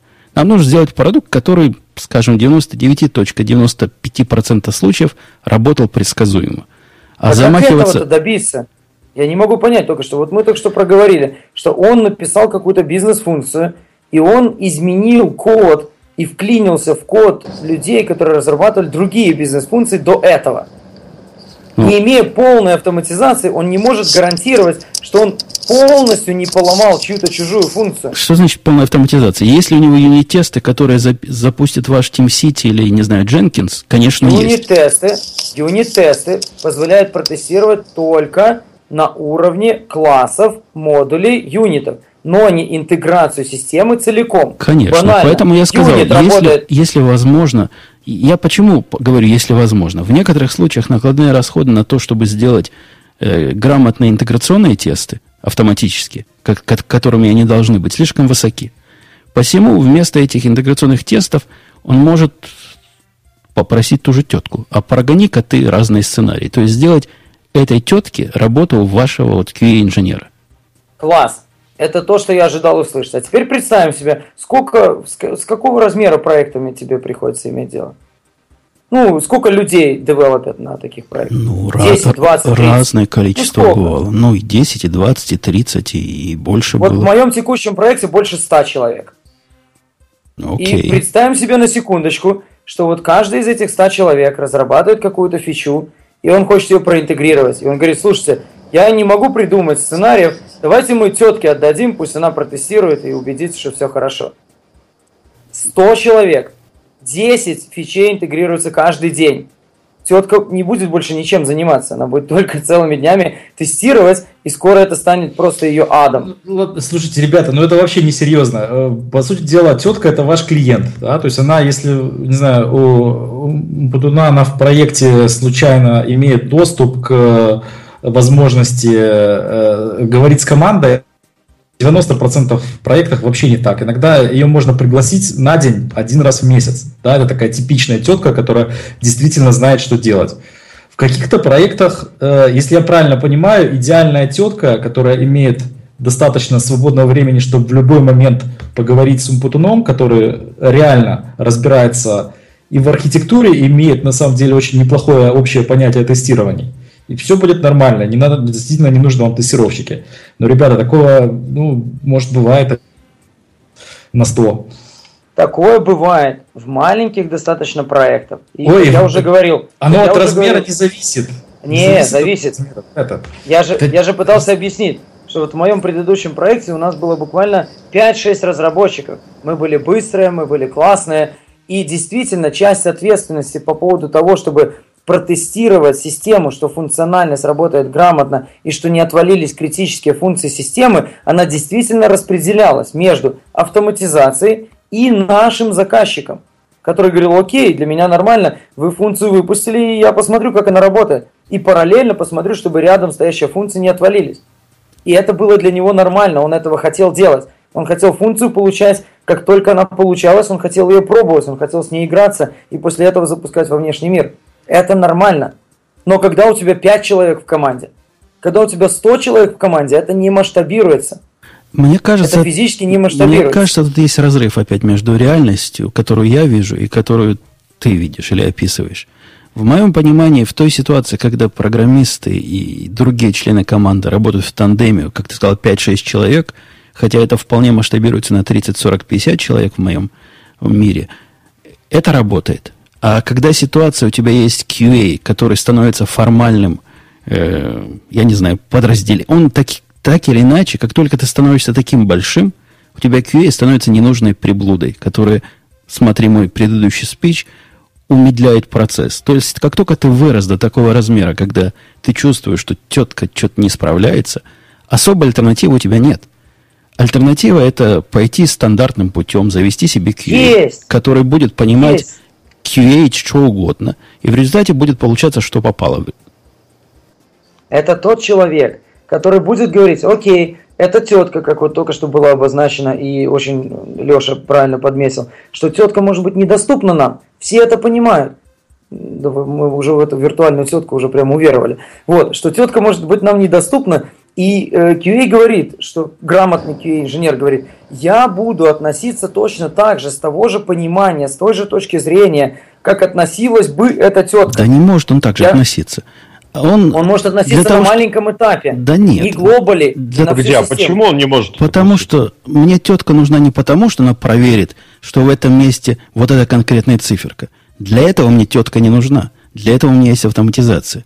А мне надо, чтобы тетка проверила, например, в задании было сказано, что надо считать covered orders, и нигде не было сказано, что делать с uncovered orders. И программист что-то там для себя решил. Она в процессе, она, поскольку имеет глубокие знания в бизнес-области, понимает, что несмотря на то, что вот это правило описано именно так, но некоторые клиенты, гады такие, могут послать и другие ордера сюда. И поэтому поведение этой системы, когда другие ордера, посмотреть надо, чего произойдет в этом случае. Для того, чтобы понять, что такая проблема существует, никакой QA-инженер тебе не поможет. Это не QA-знание. Класс. Это не Да программистское брось, знание. Эта тетка и выполняет работу этого QA. Да Вот. нет, она выполняет работу Да. не QA, Нет, да. она выполняет работу Смотри, бизнес-специалиста. Ты Смотрите. представляешь себе QA как некого абстрактного специалиста в вакууме, который может быть что-то, да, может написать какую-то автоматизацию или что-то. Но человек, который работает в отрасли в какой-то, э, например, QA, да, будучи в геймдеве, он разбирается в играх внезапно. Если он работает в банке, и если он с этим сотрудничает, хорошо, то ты не поверишь, он начинает э, внезапно как-то подучиваться э, банковскому делу, во всяком случае в том сегменте, который он касается. Так и здесь, у тебя, если этот чувак, он э, работает там вместе с этой теткой, да, или заменяет эту тетку, или я не знаю, что же я к этой тетке-то привязался. Вот. Если он у тебя работает в какой-то отрасли, в какой-то области, ты не поверишь, что он получает какие-то прикладные знания по этой области. Да не поверю, потому То что он- это, он это QA, абсолютно ты не- противоречит нашей основной задаче, которую мы поставили в начале. минуточку, Единственная минуточку, задача взять а- эту тетку была потому, что знания этой области настолько тонки, специфичны, глубоки и высоки, что только она с этими знаниями может каким-то образом грамотно распоряжаться. Программист, который в этой области ощущение, что- 25 лет работал, я, недостаточно квалифицирован, а ты говоришь, вот я возьму QA, который три года смотрел на околофинансовую индустрию, и он-то поймет лучше волшебным образом. Да Я ничего не подобного. говорил лучше, не надо передергивать мои слова, пожалуйста, я не говорил лучше. Ладно, раз. достаточно хорошо. у меня сложилось впечатление, что ты э, используешь парадигму, что QA необучаемая. И я использую парадигму, что... Почему QA необучаемый? Вполне он обучаемый, А, его можно чему-то научить. Всякого можно чему-то научить, даже QA. Вы берете почему-то интересную концепцию. Вы говорите, тетка – это одна из трех людей, которые там обладают бизнес-требованием в этой доменной области. Ты или там кто-то другой – это тот, кто там 20, например, лет в этой доменной области, который разбирается. Но почему-то дальше мы очень простую манипуляцию совершаем. Мы говорим, и тут приходит некий QA с общими знаниями. Это манипуляция чистой воды. Есть точно такой же QA, который работает в этой области 15-20 лет. И который знает, как ломались эти системы в миллионе раз. И ты ему говоришь, слушай, друг, мы используем RabbitMQ. Он говорит, в семи из предыдущих моих систем использовали RabbitMQ, и ломались они вот таким вот образом. Ты им говоришь, а мы вот взялись реализовывать вот такую концепцию распределенных транзакций между вот этой системой и вот этой, для того, чтобы осуществлять одну глобальную транзакцию, чтобы быть уверенным, что все проходит и там, и там. Он говорит, это не работает, потому что вот у нас в одной из систем, в которой я работал, сетевой протокол между дата-центрами был такой, что ну реально из-за задержек все ломалось.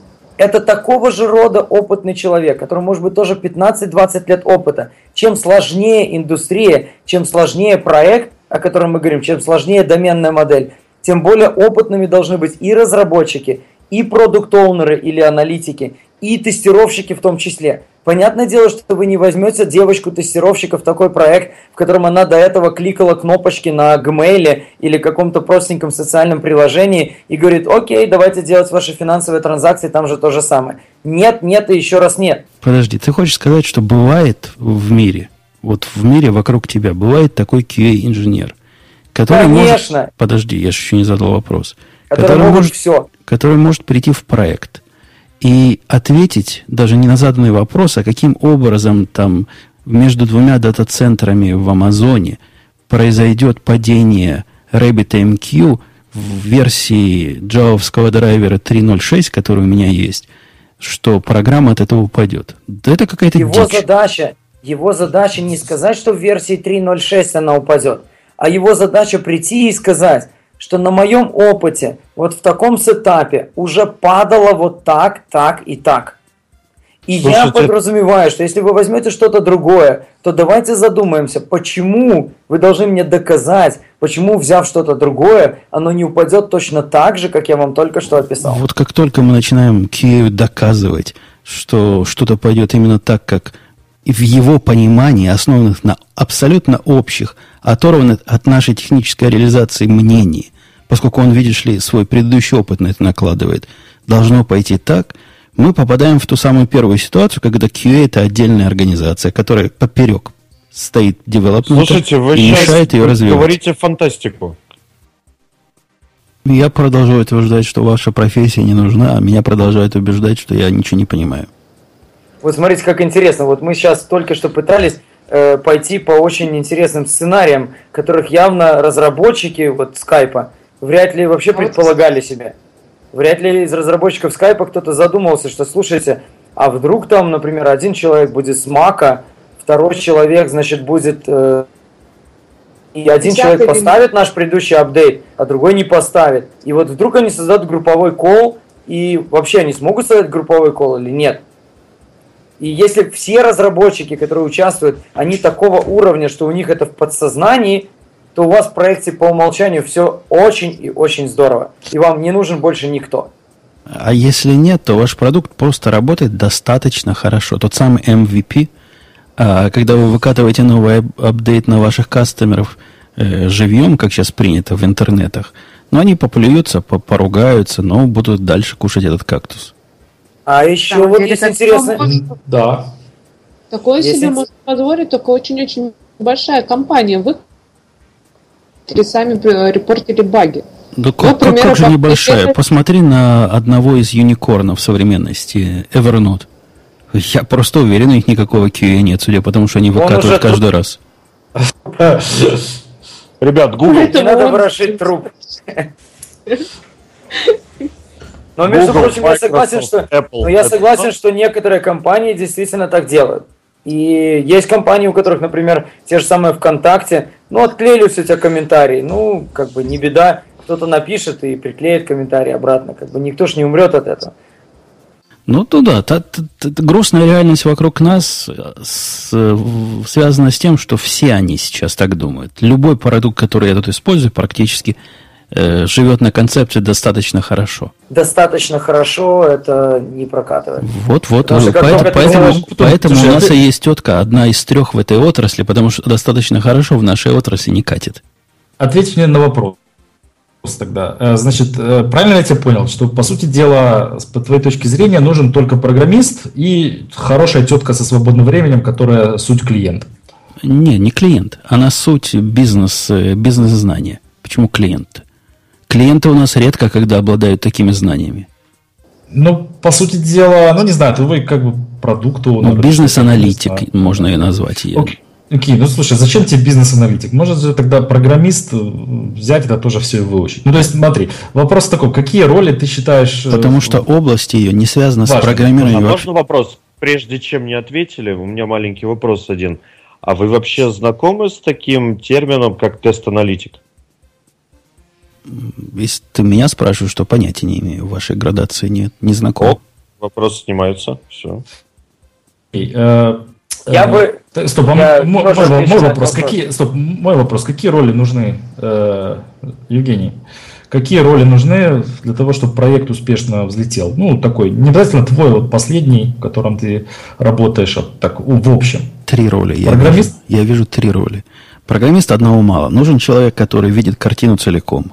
То есть его можно назвать архитектором, там, не знаю, кем угодно менеджером проекта, менеджером продукта, это в разных контекстах разное может означать. Но кто-то, кто видит проект целиком технически с точки зрения архитектуры, как это все потом полетит, и который в голове держит полную картину. Только технически. Ну да, технически. Техническую Окей, архитектуру. Хорошо. Нужен бизнес-специалист, который понимает, э, собственно, как этим продуктом люди пользуются, зачем он нужен, и вообще почему именно такие циферки именно там должны быть посчитаны если эти циферки сложнее, чем 4 действия арифметики. И нужна команда программистов, которая реализует каждый свой собственный сервис и связывает их между собой и выкатывает продукт, э, коммитит, деплоит, тестирует его и делает все остальное. То есть, если я правильно понял, ты, в принципе, про классическую, э, как называется, модель разработки программного обеспечения э, требования Э, как называется, requirements, дизайн, да программирование нет. и, и тестинг, ты с ней согласен, что, в принципе, она, она существует. Ну, она итерационная, есть, может быть, это всего лишь технические, ну, да. технические оптимизации. Если, правильно, ты, в принципе, оставил человека для требований, это у тебя бизнес-аналист, да, там, или там, не знаю, owner, да, и э, оставил архитектора как дизайнера, там, я не знаю, который э, именно строит архитектуру, как именно все приложение должно ну, работать. Он один из... Э, архитектор просто часть команды программистов. Ну, по разным причинам он умеет систему видеть целиком, потому что такой человек обязательно нужен. Угу.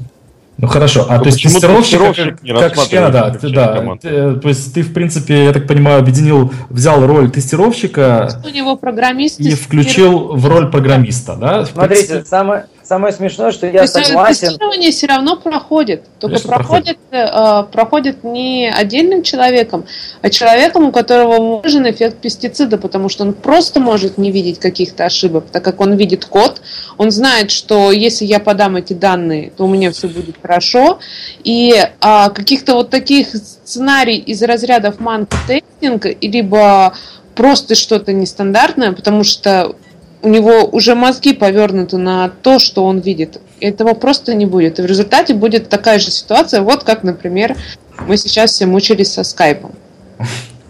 Может, а мы из- я... из-за кривых рук мучаемся. Можно я такой еще интересный вопрос заброшу? А вот на Умпутуну. А вот на твоих проектах э, люди используют, э, например, такие принципы, как мутационное тестирование? Ну, на некоторых. Я тоже а вот почему не на всех? Ну, потому что у нас есть ряд проектов, специфик, я бы сказал, что это специфика проектов. Есть ряд проектов, которые обладают, э, ну, скажем так, для, для простоты нечеткой логикой. В проектах, которые работают без э, понятного входа-выхода, то есть, когда ты подаешь что-то на вход и, собственно, сам даже не знаешь, что будет на выходе, мутационное тестирование просто часть процесса обычного тестирования.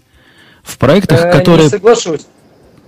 Почему? Если есть уже тест, который описан, э, мутационное тестирование в чем заключается? У тебя есть набор тестов, который уже написан. То есть он говорит, я вдаю на вход А, ожидаю Б. То есть он уже есть, по умолчанию он есть для того, чтобы делать мутационное тестирование. Я- И ви- мутационное ви- тестирование- Видимо, я разное понимаю. Я же говорю, я А, же небольшой может быть. специалист в вашей терминологии. Я под Это, это мутационным девелоперская тестированием... терминология. Сугубо девелоперская. Окей. Тестирование к В- тестировщикам не имеет отношения. В моем понимании, в моем понимании тесты бывают, которые мы пишем, вот если мы говорим о тестах как категориях, вида, когда на известный вход получаешь известный выход, и в- когда ты подаешь какой-то какую чушь, случайно сгенерируемый или специально поломанный, и смотришь, что получится. Не, это совершенно другая штука. Смотрите, ситуация в следующем. У вас написано, например, не знаю, тысячи юнит-тестов, которые тестируют ваш продукт. Как они написаны до того, как вы писали код, после того, как вы писали код, совершенно неинтересно. И по-хорошему они должны всегда проходить. Если они Ну. всегда проходят, то это обозначает, что якобы ваши функции работают. Ну, в этом Но суть, собственно, мы- CI. а С этим, собственно, занимается Э, железка конечно. специальная. Это несколько всего лишь запускает эти тесты. Она больше ничего не способна сделать. А. Она запускает то, что вы ей даете. Ну да. Железка не умная. Она вы ей дали тест, она их запустила. Да, все Но тесты запустила все при любом, при любом изменении проекта, да, так Конечно, есть. конечно, конечно. Абсолютно правильно. Теперь интересный вопрос. А, а все ли у нас тесты написаны правильно? Все ли тесты написаны таким образом, что если теперь я пойду и изменю что-то в коде, то у меня упадет тест? Не пропущено ли у нас где-то ассерта в тесте? Не, не существует ли какой-то другой проблемы? То есть мы, мы не идеальные Чем- люди. Ну, к чему ты клонишь? Так для этого есть, э, я сейчас объясню, к чему я клоню. Для этого есть специализированные инструменты, в которых разработчики ставят под сомнение, что они написали классные тесты. И они натравливают инструмент, который берет, пробегает по коду, если это Java код, любой другой код, и они начинают э, хаотически менять различные кондишены в коде и смотреть, падают тесты или не падают. И идея заключается в том, что если они поменяли код, но тесты пр- продолжают быть зелеными, то эти тесты бессмысленны. Это Они не совсем ничего не так. тестируют. Это вообще, я вас хочу сказать, что за все мои 15 лет, которые я программировал, тестировал, я меняю там, я не знаю, у меня там несколько десятков проектов, я не видал ни одного проекта, где бы применялось мутационное тестирование сам лично. Я слышал о ребятах, которые for fun его пробовали на проектах. Для меня это такая узкая область для пока что для гиков, которые это пробуют. Оно может быть где-нибудь применяется, но это не знаю.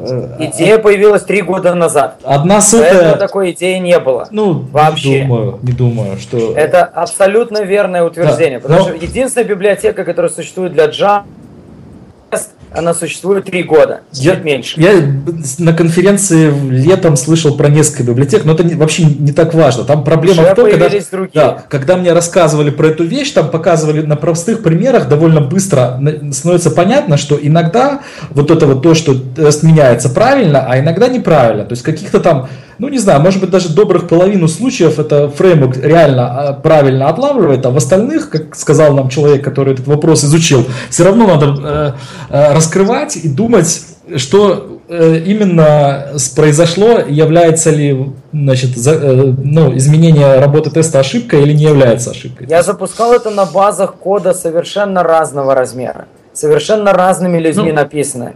И если при правильной конфигурации, оно дает очень интересный результат. Мой вопрос был к чему? Усомнились ли хоть раз разработчики, что они пишут тесты ненадлежащего качества? Вот интересный вопрос.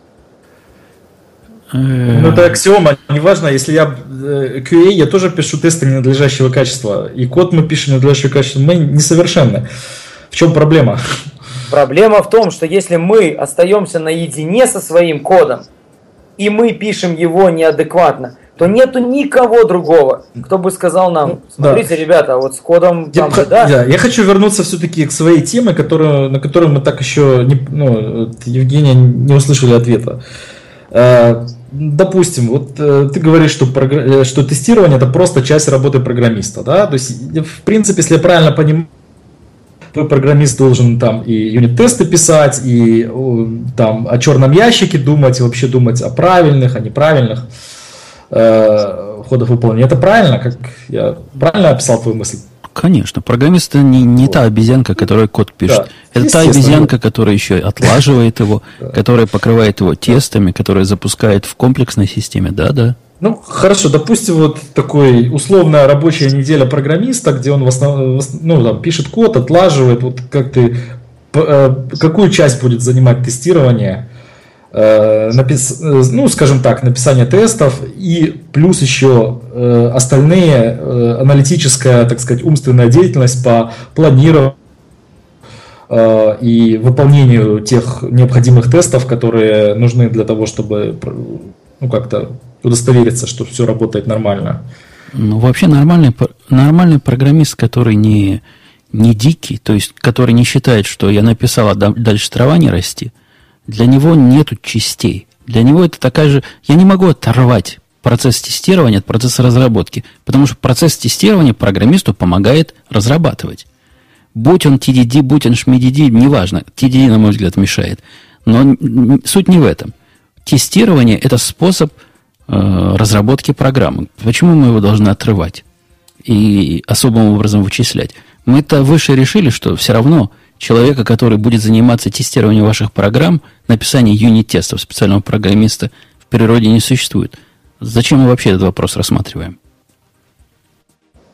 Ну, допустим, я не согласен с тем, что, допустим, тестировщик не может писать только юнит-тесты, но допустим даже, что мы юнит-тесты оставим программисту, тестировщик займется, там, допустим, интеграционными тестами, black box тестированием, ручным тестированием. Э, вообще, вот э, у тебя, возможно, сложилась такая специфика, что ты мало работаешь с интерфейсными программами, да, то есть твое ручное тестирование, если ты вот так себя э, поставил бы в роль протестировать вручную, заключалось бы, тем не менее, в запуске каких-то там, наверное, скриптов, да, вот это самое, и проверки результатов потом тоже в базе данных, да, Э, правильно я понимаю? Ну, да. у, нас, у нас все системы построены таким образом, что вот этот самый user интерфейс, он, э, он весь ангулярный, и все, что можно протестировать автоматически, там тестируется автоматически. Уметь, э, как понять, что кнопочка на нужном месте, мы не умеем. То есть ну, я да, слышал, ну, что бывает такое, но мы не умеем. А, ну у вас такие есть все-таки интерфейсы, да? Но, то есть, у некоторых систем есть бывает. интерфейсы, да. да. То есть, ну, безусловно, видал интерфейсы миллион раз. Вот. Э, когда я тестирую, возникает обычно такой простой эффект. Я начинаю тестировать какую-нибудь определенную функцию руками, ну, там, руками, просто через интерфейс руками проверяю функцию, которую написал программист. И боковым зрением я часто замечаю проблемы, которые не связаны непосредственно вот с тем самым узким заданием, которое я в данную секунду-минуту выполняю. Да? А человек вот, говорит, что это вот нечеткая логика. Да? Я же не скрипт, в котором написано э, проверь, что ты туда ввел 5, нажал ввод, э, сюда нажал 5, нажал ввод, там, нажал кнопочку плюс, и у тебя внизу получилось 10. Я смотрю на всю, на весь экран. Вот. И внезапно замечаю, что у меня там, не знаю, в менюшке что-то поменялось. Да? То есть это вот функция, которая я как, э, ну там, скажем, опытный тестировщик, э, э, у меня она происходит автоматически, и я очень хорошо отслеживаю вещи, которые я в данный момент напрямую не тестирую. Я, я, в принципе, даже согласен с тобой. То есть ты, можешь, удивишься, но я согласен с тобой. У меня, у меня недавно был случай, когда необходимо было вот этому мальчику нашему, который пишет UI, и которого мы заставили все тестировать, насколько можно тестировать на его стороне, написать простой, простой экран, который бы показывал список особых аккаунтов, они называются Omnibus, которые на самом деле являются не аккаунтами, которые одному человеку или одной компании принадлежат, а такими комплексными. И он выкатил результат абсолютно в соответствии с спецификацией. И мой первый заход, по-моему, единственный заход на страницу, которую он выкатил – удивило меня в том, что там такой грид рисуется, то есть табличка. И некоторые э, как бы строчки видно, что есть, но не показаны. Ну, то есть такая как бы пустая строка. Я говорю, чувак, что это такое? Откуда пустая строка? Он говорит, ну, API на некоторые э, запросы возвращает, типа, не могу найти. И, конечно, я предполагал, что если он не может найти, он не будет пустую строку показывать, а будет не показывать ничего. И это действительно случай, когда внешний взгляд нужен, я согласен. Но мне не кажется, что такой, для такого внешнего взгляда мне нужен специальный обученный специалист. Ну вот, к чему я хотел уклонить? Э, к тому, что, на мой взгляд, э, в процессе разработки вот этот вот внешний взгляд, ну, наряду с некоторыми там функциями автоматизации, занимает не, так -то уж, э, не такое уж малое количество времени. Да? И, в принципе, мы можем, я тоже с тобой могу частично согласиться, мы можем надрессировать программиста так, что он будет и программировать замечательно, и Э, понимать э, архитектуру и дизайн, и бизнес-требования понимать, и э, тестировать, ну, еще, э, может быть, для полноты еще и, руководить командой и самим собой, так сказать, заменить функцию проект-менеджмента. Да? Тут есть вопрос э, эффективности и вопрос э, сравнения универсального подхода к подходу, ну, как называется, специалист. Да? То есть есть э, люди, которые там отлично программируют, вот. Но если они э, их научить всему остальному, то с большой вероятностью они будут, э, ну, как бы там тестирование и бизнес-анализ э, делать свою основную работу. Это, да? я, я тут категорически не согласен. Аргумент. Плюс временно переключение задачи на, задачи на задачу, да? То есть, может быть, ты можешь несколько вещей делать достаточно хорошо, но спрашивается вопрос, зачем тебе, оно же не будет быстрее, в принципе, да, это у тебя один универсальный автомат, который все клип, и клепает, и склеивает, и потом в коробке упаковывает, да, или несколько автоматов, которые, допустим, между собой хорошо связаны и могут друг друга обмениваться информацией, это вот, я считаю, тоже тестировщик находится в команде разработки, безусловно. Я, я тебе вот. отвечу вопросом риторическим Бабеля где, где заканчивается Беня Крик и где начинается полиция. Так вот и здесь. Мой разработчик, который имел наглость, после того, как он выкатил фичу в staging или в development, не запустить ее или не увидеть то, что он сделал такой визуальный факап, это его проблема разработческая. После того, как я ему донес, что так, чувак, делать нельзя, ты должен проверить, что то, что ты рисуешь, оно имеет какой-то смысл. Так он в следующий раз такого больше делать не будет. Если у меня есть для этого специальный надзиратель, то разработчику трава не расти, либо выкати свою функцию, а там тебе кто-то поможет и за тобой почистит и найдет твои хвосты, мне кажется, это разработчика, с одной стороны, расслабляет, с другой стороны, он растет не в ту сторону. Ну, зачем надзиратель? Э, скорее вижу, как вот ты э, решил вырастить вторую голову для того, чтобы одна голова э, был, занималась тестом, а другая программированием, но это все равно был один человек, то есть одна ответственность. В, мо- в моем понимании тест не является отдельной областью. Тест является любом виде тест, ну, может, какие-то, я не спорю, может, есть такие случаи, когда для тестирования, когда у тебя действительно 100 человек работает над одним продуктом, когда у тебя есть одна голова, которая все это вместе понимает, и эта голова почему-то тестировщика, ну ладно, я могу понять. В тех случаях, которые я видел, функция тестирования, на мой убежденный взгляд, это функция такая же, как программирование. И она должна делаться тем, кто программирует. Я смотри, я сейчас с другой стороны подойду. У тебя, допустим, есть э, программист, который специалист по интерфейсам, там, знаешь, как это называется, фронтенд девелопер, да? Есть такой, который там знает все HGP, там, не знаю, э, э, месседжинг и все такое. Но боится брать в руки э, HTML. Там, ну, он тоже, он его, может быть, умеет читать, да, и немножечко писать, но он в нем не специализируется. Да? Опять же, вот с твоим подходом можно сказать, что нам это разделение не нужно, нам нужны только full stack developer, как сейчас модное слово. То есть, если ты садишься писать э, бэкэнд, да, то изволь потом к нему написать красивый фронтенд. И наоборот. О, ты прямо вот. угадал то, что я хотел сказать. Можно я продолжу? Да, и... Раньше, где-то лет быть больше. Было очень достаточно легко быть full stack девелопером, потому что технологий на каждом из уровней было не так много. И уследить за развитием всех этих технологий было достаточно простым занятием. То есть был JavaScript, был только появился тогда Ajax, началось какое-то, какие-то манипуляции, появился jQuery, появились еще какие-то вещи. На бэкэнде, если вы были в какой-то, например, Java, был определенный стек технологий, потом появился параллельный стек, там был HGB, Spring со всеми, с кибернетами и прочим. То есть, в принципе, было не так много технологий. в ближайшее время, в ближайшие пару лет, то есть вот которые были, я имею в виду 2014-2015, тех технологий, которые плодятся на всех сторонах, их просто гигантское количество. И человек в этом информационном потоке, ему очень тяжело обладать, оставаться экспертом, быть full, full stack экспертом. Он может обладать общими знаниями на какой-то части этого стека. Например, быть сильным бэкэндером и обладать там, ну, немножечко знаниями на фронтенде, но полную общую перспективу понимать, что вот это хорошо, это плохо там и так далее. Но он не будет экспертом.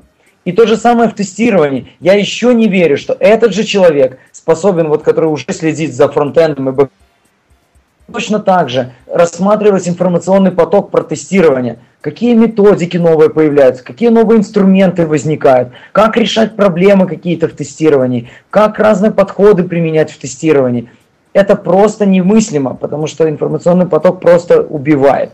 И получается, что мы просто не в силах собрать вот эти роли frontend developer, backend developer, DBA, э, DevOps, э, тестировщик в одного человека, потому что этому одному человеку просто физически он лопнет от этих знаний.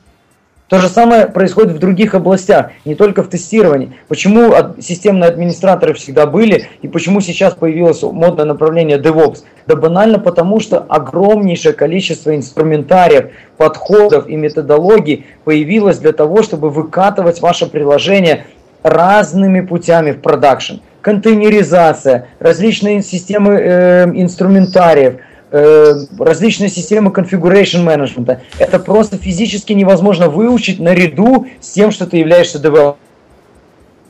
Ну, не бывает человека руки-ножницы. DevOps это как бы отдельная тема. Давай, оставаясь, если в рамках... Отдельная тема, на которую у меня тоже отдельное мнение есть. Оставаясь в рамках QA, мне кажется, твоя гипотеза, в общем, верна, только перевернута с ног на голову. В моем понимании произошло вот что с вашей профессией – с тот момент, когда идея о том, что разработчик должен хоть как-то тестировать свой код, стала мейнстримом, мне этот момент кажется революционным в области разработки. Такого раньше не было. Никто, я, я пишу с 80-х годов программы, и такой идеи, такая идея была дикая раньше. Теперь эта идея является мейнстримом. Теперь это часть нашей работы. И я утверждаю, что эта часть нашей работы убивает на глазах ту часть, которая осталась от вашей работы. Я хочу сказать на минуточку, э, когда я работал, может быть, не в 80-х, но э, до 2003 года в проектах у нас не было роли тестировщика, и я даже не задумывался, почему. То есть вот это утверждение, то, что раньше э, об этом, что... Э, э, Тестировщики были везде и повсеместно? Не-не-не, нет. Мне кажется, что во многих проектах э, было само собой разумеющее, что разработчики тестируют код. Ну, не, в смысле, не только код, вообще приложение. То есть э, э, у меня наоборот начало 2000-го только да нет, речь о другом тестировании. тестировщиков отдельная профессия. Речь о другом тестировании идет. Это, не, это относительно новое, ну, лет 10. Движуха, я не знаю, сколько лет TDD, но, собственно, TDD большой, большая заслуга в том, что она продвинула идею, что разработчик хоть как-то должен тестировать свой код. Автоматически тестировать свой код. До этого были, да, разные методики. А Пытались грамотные регрессион-тесты писать. Некоторые тестировали руками, самые, так сказать, продвинутые, но я именно про автоматическое тестирование говорю. Мне кажется, автоматическое тестирование сильно отъедает часть вашей работы. И мне кажется, его э, развитие этого автоматического тестирования до полной автоматизации того, что пока автоматизируется плохо, не за горами. Тестирование невозможно автоматизировать, потому что это, в принципе, аналитический процесс. То, как я говорил, то, что я смотрю на картинку и вижу всю картинку, да? Э, все, что происходит. То есть, по сути дела, мы можем автоматизировать только чеки. Это какие-то проверки, где мы говорим, вот мы нажмем туда, и в другом месте должно появиться что-то. Или полный чек э, звучал бы так. Мы должны кликнуть туда-то, и в углу должно появиться что-то, а в других местах не должно появиться ничего такого, что там не должно появиться. И опять же, то, что возможно может появиться там в других местах, должно также появиться, как если бы ничего не случилось. Там, и в моем понимании такой уровень тестирования подходит под определение good enough. Если мы можем большую часть, большую, давай даже скажем так, я ахинею скажу, 90, если можем всего лишь 90% автоматически оттестировать, возможно, нам не надо оставшиеся 10% тестировать вообще. Но... И это говорит об одном. Это говорит не о том, что не нужен тестировщик. Это говорит о том, что количество тестировщиков, которые см- смогут делать интеллектуальную часть работы, становится меньше – что нам не надо нанимать там миллион людей, которые будут за нами все перекликивать на каждое изменение, а нам надо иметь людей, которые будут задавать правильные вопросы, которые будут задавать правильную стратегию автоматизации в целом, которые будут задавать правильный инструментарий, чтобы мы не делали глупых вещей. Да я с тобой даже будут... не спорю в этом моменте, я согласен. В моем понимании... Так вот это и есть эти QA нового поколения. В моем понимании смерть QA как профессии, это смерть QA как профессии в том виде, в котором я его понимаю в том, что не надо будет в каждую команду по QA, а необходимо будут действительно какие-то, может быть, особые специалисты, которые умеют это правильно автоматизировать. Я не исключаю, что в какой-то, в какой-то особый вид этот QA переродится. В QA. Так, так это же замечательное, замечательное как бы согласие, к которому мы пришли в конце второго часа нашей беседы. Потому что это действительно то, что происходит сейчас в мире. И когда мы говорим о том, что раньше там даже тот же Microsoft публиковал в своих отчетах, что мы считаем, что должно быть обязательное количество, обязательно пропорция QA на одного разработчика, то сейчас такой чуши вообще никто не говорит. И у вас могут быть определенные люди, которые просто в пропорции, не знаю, 2 к 50 занимаются важными вещами и доносят до тех, до кого не доходит и так, что действительно важно заботиться о качестве. Да. Но в то же время утверждать, утверждать то, что профессия остается, а я несу ересь, не совсем правильно, потому что можно сравнить твое утверждение, что останутся только высококлассные специалисты, которые будут этим заниматься, но это будет та же самая профессия. Это можно сказать, что После того, как телефонистки, которые перетыкали провода, исчезли, но профессия-то осталась, остались инженеры, которые это проектируют и которые все это сопровождают. Но это другая специальность. Если вы Они хотите называть ее QM, я сомневаюсь, что тетка, которая перетыкала провода, теперь, значит, э, разрабатывает АТСы. Я предпочитаю называть это не тестировщик, а Software Engineering Test или QA инженер, потому что в QA инженер нет ничего плохого. Он, он, а что в тестировщике плохого? Что а плохого а в тестировщике? Что... А, а сейчас объясню. Слушайте, Майкл, Майкл Болтон и Джеймс Бах говорят, что они тестировщики, и ничего, никаких проблем нет уже. Да, если честно, вот. мне на, наплевать, что, что они говорят. Э, важно другое. Важно то, что когда мы говорим тестировщик, то тестировщик по умолчанию тестирует. Почему? Ну, потому что он тестировщик. Сказал? Ну, и ну, что, а врач, по, а, а врач варит или, не знаю, врачует? Не, врач врачует, вот. да. Э, тестировщик... А сварщик сваривает. Да, а если, а если это психо... этот самый, там, психоаналитик? То он проводит психоаналитические тоже врач. сеансы. Ну, тоже врач. Но он проводит вот. психоаналитические Неважно. Сеансы. Короче, тестировщик это общее название для всех э, людей нашей профессии нормально. Не надо, не надо на него гнать. А вот смотрите, а если мы переименуем и скажем, давайте будем говорить о QA-инженерах, то это будут инженеры обеспечения качества. И как они его обеспечивают? Слушай, тестируют они для этого или не тестируют вообще? Качество нормально. должна вся команда обеспечивать. Вот э, Умпутун просто Правильно. сказал, я, я не успел перебить, не успел вклиниться, перебить, что там автоматические тесты отнимут часть нашей работы. Я просто не считаю, что, ну, как подход правильный, я считаю, что и тестировщики, и программисты работают вместе над, над, над одной задачей. То есть над тем, что в результате вышел хороший продукт. Качественный продукт, правильно. Да. Поэтому э, перерасп... какое-то перераспределение ролей, оно не влияет на то, что там кто-то забрал мою работу, э, э, а я заберу его работу, его профессия не понадобится. Мне кажется, это ну, как-то не, не, неправильная, не совсем правильный взгляд на... Смотрите, вот это, вернемся к тому же, вот в трансформации ролей. Вот уже роли менеджер, именно менеджер, как менеджер, который должен ходить, гонять, раздавать кому-то задачи, проверять их результаты. Вот в такой команде, о которой мы говорим, где у каждого разработчика есть сознание, что он там должен делать качественный продукт на выходе, что он должен сам все протестировать, стараться видеть систему целиком, понимать, как она устроена, там, тестировать разные ее аспекты. В таком случае все меньше и меньше нужен менеджер. Потому что не надо ходить никого пинать, все самосознательные. Окей, мы повторяемся. Оля, это что-то ты говоришь. Мы, что-то по- мы повторяемся, просто. с одной стороны. С другой стороны, мне кажется, мы определили свои позиции достаточно четко, а с третьей стороны мне пора двигать. Поэтому предлагаю, во всяком случае, мое участие закруглять и Ага. прощаться с Окей. вами. Ну, там мы уже порядка двух часов поговорили, да, я тоже считаю, что достаточно. Я даже не знаю, мы сейчас будем ли с нашими другими темами продолжать. Ну, извините, Давай что я вас затянул в эту, в эту пучину, но я старался как мог быть э, лаконичным. Спа- Спасибо, да, нет, мнение стало понятным, для размышлений, да. как мне кажется. Да, Слушайте, есть о чем подумать, я, спасибо. э, И вы меня тоже заставили подумать. То есть, да, действительно, некоторые случаи я, возможно, переосмыслю, хотя, скорее всего, на мою кратковременную стратегию это не поменяет, но это был, на удивление, любопытный разговор. Это, кстати, очень радует. В принципе. Ты заходи, если что. Ладно, коллеги, все, пока, я пошел. Большое спасибо, пока. Пока. Леш, я думаю, по-быстрому по рубрикам Да. пробежимся. С- Сколько мы уже в эфире вообще? Мы не больше двух Час часов? сорок. А, час сорок. Я- да. Такая была интенсивная, по-моему, разговор, интенсивный разговор, да, Да, что я думал, очень- что уже часа два прошло.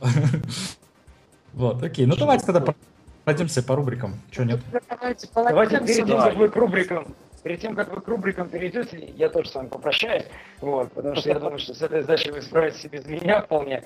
Вот, спасибо, действительно было очень Спасибо, интересно, Николай. очень продуктивно, и я надеюсь, что наши слушатели размышляют над этим вопросом. Окей. Коль, спасибо большое за диалог. Было очень интересно тебя слушать. Очень круто. Спасибо вам, пока-пока. Спасибо большое, давай пока. Пока-пока. Так, Так, а теперь Поставим на троих. рубрики, рубрики.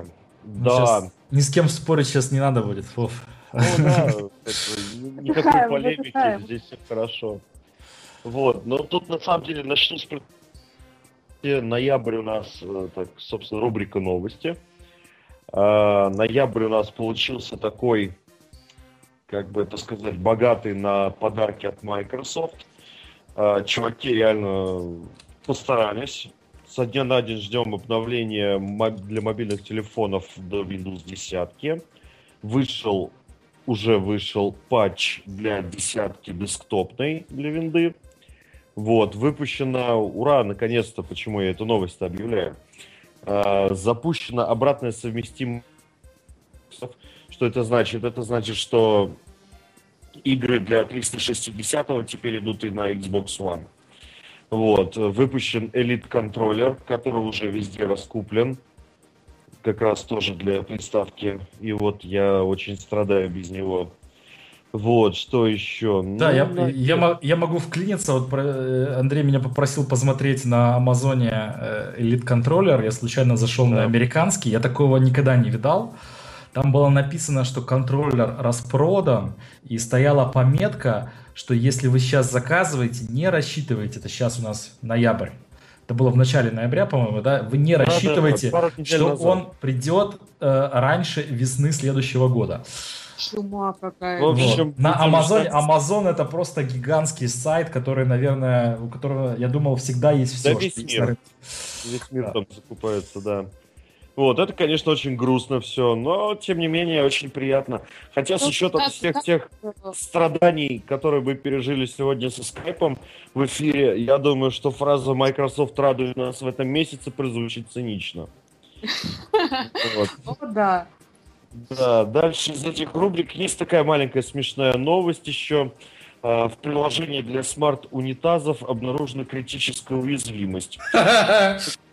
Суть заключается в чем? А, У них есть какие-то смарт-унитазы Lexil Stasis, а, Satis, пардон. Вот. И для управления ими существует э, приложение для андроида. То есть там можно настроить, то есть, например, по кнопочке сделать смыв, там какой-то обогрев, какие-то еще функции. А, музыку еще можно включать и управлять ей. То есть я тут через Вот. пять минут настраиваюсь пойти в туалет, и я включаю на смартфоне, Да, то чтобы у меня ты- сидушка была. Уже тепленькая, да, там музычка играет, я не знаю, полет Валькирии или что там, кому что нравится. Вот, может, полет шмеля, я не знаю, как минимум. Ну, тут кто наш, кому что нравится. Вот. Так вот, критическая уязвимость заключается в том, что там по умолчанию пароль от унитаза 4 нуля. Соответственно, как пишут в статье, любой, я специально выделю это слово, злоумышленник э, может навредить вам. Представляешь, тебе там, ты идешь в туалет, а тебе там злоумышленник ставит Beastie Boys. Или там, я не знаю, или Киркорова. Наоборот, поможет. А Киркорова там, я не знаю. Ну Ну ладно. вот это Киркорова поставит, заодно поможет побыстрее выйти из туалета. Нет. Да, Ну ходил да, по тоже. маленькому, да, а заодно... увидел медведя, да, сходил по большому. Вот, ну, по сути дела, из новостей я больше ничего прикольного не подобрал, интересного. А, наша следующая рубрика... А может, кто-нибудь еще что-нибудь расскажет из новостей? Нет? Ну, я могу сказать, что я потеряла половину своих друзей в этом месяце. а, до них не достучаться в скайпе.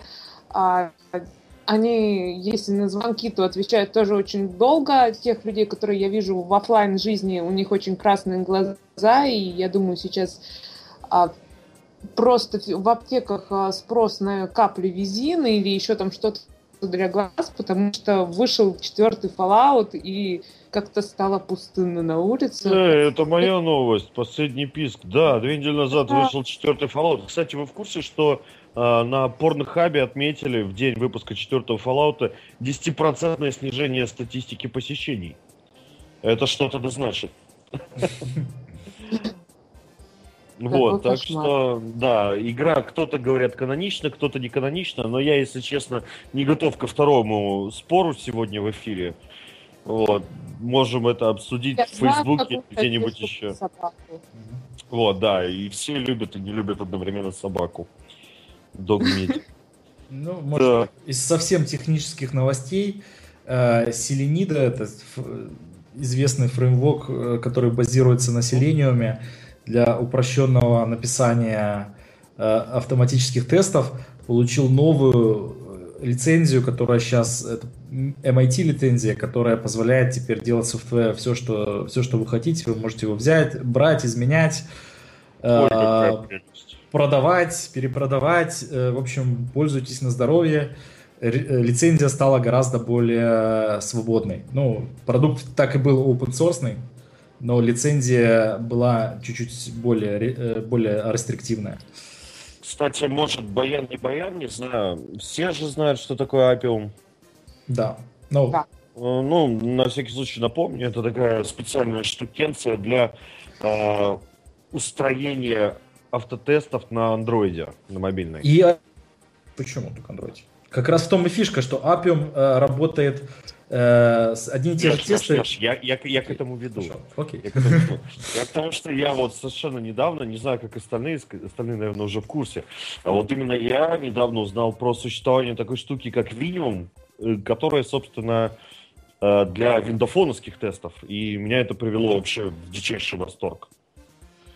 Вот. Так Да. что как То есть Теперь все эти пять приложений, которые написаны для Windows Phone, да? Ой, все, ну хватит. Ну, там- там много приложений, я им пользуюсь, я доволен. Вот, и, наверное, заключительная рубрика «Плач Ярославна». Мы сегодня так по-быстренькому пробежались, потому что уже за регламент выпуска вылезли. А, маленькая предыстория. Уже порядка 10 лет я работаю на одной и той же модели клавиатуры. То есть я ее свое время закупил, когда понял, что она мне нравится. Закупил несколько клавиатур, и до сих пор вот как бы я раз в два года их меняю. То есть у меня вот до сих пор осталось одна или две. А, но она все еще PS пополам. А тут проблема, я потерял переходник PS пополам на USB, и мне приходится работать на работе э, на штатной клавиатуре. Так вот, эта клавиатура с укороченными шифтами и укороченным, э, как там, заниженным энтером, э, где слева от буквы Z, между шифтом и Z, присутствует кнопочка, которая делает слэш. Еще одна кнопочка, которая делает слэш, расположена наверху над Enter. Еще одна кнопочка, которая делает слэш. Ну, в принципе, она там, где она нужна и расположена, но она уже непонятна. Короче, три долбанных кнопки делают слэш, бэкслэш, э, что там еще, какие-то точки с запятой и прочую фигню на клавиатуре. Это клавиатура эйфотековская, по-моему, или Logitech. Я даже не помню. В общем, я считаю, что человека, который ее проектировал, ему надо в голову гвоздь забить. Ну, как вы понимаете, с этими клавиатурами я не слежу за трендами, э, вот с, с теми, которые использую. Но неужели весь мир этим пользуется? У меня, у меня бомбит и пригорает. Я Вот. не знаю, у меня нету слэшевого без этого.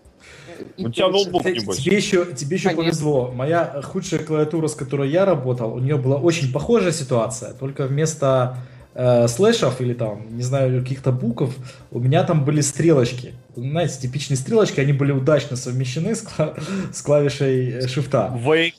То есть А. ты не просто печатал какую-то хрень вместо шифта, а ты еще уходил с той строки, которой ты стоял вверх, например, да? Вот это было действительно жестко. Так что... Леша, Леша, а помнишь клавиатуры, где были э, клавиши Wake и Sleep, которые находились на как раз-таки около стрелочек? Ну, которые up, down, left, Нет, right. Слушай, я все-таки помоложе. Это, это А очень я помню, хорошо. помню, Я такая в школе стояла, и я понимаю, к чему ты ведешь, потому что когда в школе мы за место уроков информатики играли в какую-то игру, промах... Бог с ними, с играми. Вот. Я хочу побегать по тексту. Нет, нет, не засыпай, не надо. Ужасно. Или вот где клавиша Escape была не самой верхней левой клавишей. Помните это? Вот это уже... О, были там как, какие-то чуваки придумали, что левый верхний угол идеально подойдет для каких-то программируемых клавиш, которые, кстати, по дефолту были Sleep, Hibernation и что-то там еще. И вот ты хочешь нажать Escape, ну, все это делают на автомате, здесь даже не надо учиться слепой печати. И загоняешь машинку в сон, в общем-то, да. Я, может быть, излишне радикально, но тем не менее повторюсь. Словами из фильма ДМБ, этим людям надо в голову гвоздь забить. Тем, кто это проектировал, да. Да. Вот, наверное, по рубрикам... У Ну что, я, я могу еще, да, я могу в, в Давай. пос- в последний писк, э, еще раз, я, по-моему, уже про это говорил, э, Slack тестировщиков, это такой чатик, э, где на данный момент почти 800 человек в целом. В Slack-чатах э, есть разные каналы, где можно собраться, поговорить по интересам. Есть в том числе наш канал Radio QA, есть канал про автоматизацию, обучение, болталка и все прочее. Э, Отличие э, слэковских чатиков от скайповских тем, что они все-таки лучше предназначены для, именно для чатиков. Вот, Во-первых, они не скайповские. да, на- в них у скайпа есть ограничение на 300 человек на канале. Здесь этого ограничения нету. Они выглядят, ну, лучше, современнее. И э, Software Testers это русскоязычный э, Slack-чатик. Заходите. Если что, я продиктую сейчас э, линк для Ребят, регистрации. Это software, Там все СНГ. software-testers.heroku.app.com Леш, давай лучше мы текстом это да. выложим. Мы это на сайте выложим текст, текстом потом. А, кстати, заметили, как гости ушли, как-то поспокойнее беседа пошла. Я предлагаю вообще никогда больше никого не звать. Да, и, и прямой эфир не включать. Согласен. пос- Просто посидеть, да, поболтать культурно. чё-то. Я Да, только за. Эти все Да. А напряги. вы, кстати, пробовали, раз уж мы говорим про последний писк, э, новую социальную сеть Перископ, которая называется. Да. Что, что это? Я... Это суть, кстати, я вот по поводу того, что у нас все вот это падает, а суть в том, что ты подключаешься и начинаешь лайвстрим. Потом этот лайвстрим Видео. а, видел. идет, видео, видеострим, да, и ты можешь, а, люди могут ставить лайки, естественно, могут что-то комментировать, и потом могут это все просматривать в записи, если им это надо. На данный момент у нее, по-моему, за последние две или три недели какой-то сумасшедший вообще рост там до 10 миллионов пользователей. Погоди, погоди, погоди. А социальная состав... Ты сейчас перечислила функционал Твича, который гораздо более популярен. Кто Ну, такой Сейчас вот это- меня Крупнейший в мире портал для стриминга, в большинстве, конечно, игр, но так народ там и хочешь стендапы какие-то доморощенные делают, хочешь просто Ага. трансляции, но, но в основном игры. Крупнейшая как бы... А, Перископ мире. идет а, больше как мобильное приложение. Да. и, то есть, А, тогда По-моему, оно только как мобильное Оно приложение. на мобильных. У меня вот, вот сейчас подруга, она находится не в Калининграде по семейным обстоятельствам, и она иногда запускает э, от скуки вот эти свои мобильные э, видеостримы. По крайней мере, мы знаем, что у нее все хорошо, и она жива и здорова. Ну, в общем, Ну, у меня тоже сейчас неплохо. все обложились все обложились перископами, все Кстати, к разговору о скайпе, раз уж мы затронули. и вот это все. В общем, как-то... Раз уж мы скайп затронули, э, они же в свое время тоже пытались протолкнуть какую-то штуку, э, типа отсылай видеосообщения. То есть они даже пытались какой-то продукт запустить такой. Я даже отсылал. Оно, наверное, есть. Ну, не отсылал, но Работает? раньше Я работало. не помню, как это называется.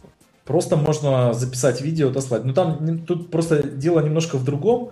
Ты запускаешь э, в перископе, ты запускаешь действительно live-трансляцию со своего телефона, да? Мгм. И оно видно, ну, твоя трансляция видна на карте мира, то есть не только твои друзья, но вообще все там э, видят точку, О, с которой ты транслируешь, да, и могут к тебе зайти на огонек, послушать, что ты рассказываешь, да. Если ты что-то регулярно рассказываешь интересное, то на тебя люди подписываются и получают э, нотификации о том, что вот сейчас начался эфир, вот, и Фишка этого перископа в том, что запись, если я правильно пом- помню, стирается через 24 часа. То есть это такой Да, действительно... если сохранить. э, Я могу- я могу себе сохранить и пересмотреть потом. э, А если я сделал Такой- что-то такое очень клевое, что посмотрела, завоевала там миллион лайков, да, оно то через, не- да, через 24 часа оно превратится в тыкву.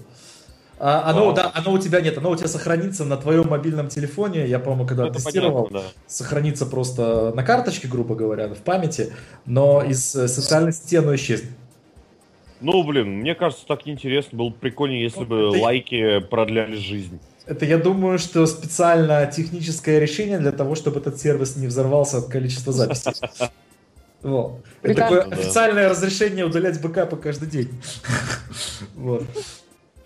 Слушай, один мой знакомый за такое бы просто дьяволу душу продал. Но это ладно, это его проблемы. Так, слушай, Может, у меня, наверное, все Окей. по новостям. Да, ну мы так уже два часа сидим. Да, что-то многовато сегодня. Ребята. Ну, Ир, ты с нами не была тут 15 минут. Я надеюсь, вы. А мы тут... Ну, мы, тебя только и обсуждали. Да, нам было тяжело. Ой, ладно, надо завязывать все. Давай, Джингл. Окей, все, спасибо большое всем. Подписывайтесь на наши подкасты, наш сайт radio-qa.com. У нас есть очень клевая группа в Фейсбуке с, одновре- с одноименным названием. Такая же группа ВКонтакте. Ждем вас. Вот, как-то так. И твиттерчик маленький. Твиттер, да. Вот, тоже все радио Кей. Все, всем пока. Всем пока. Спасибо, что были с нами. Пока-пока.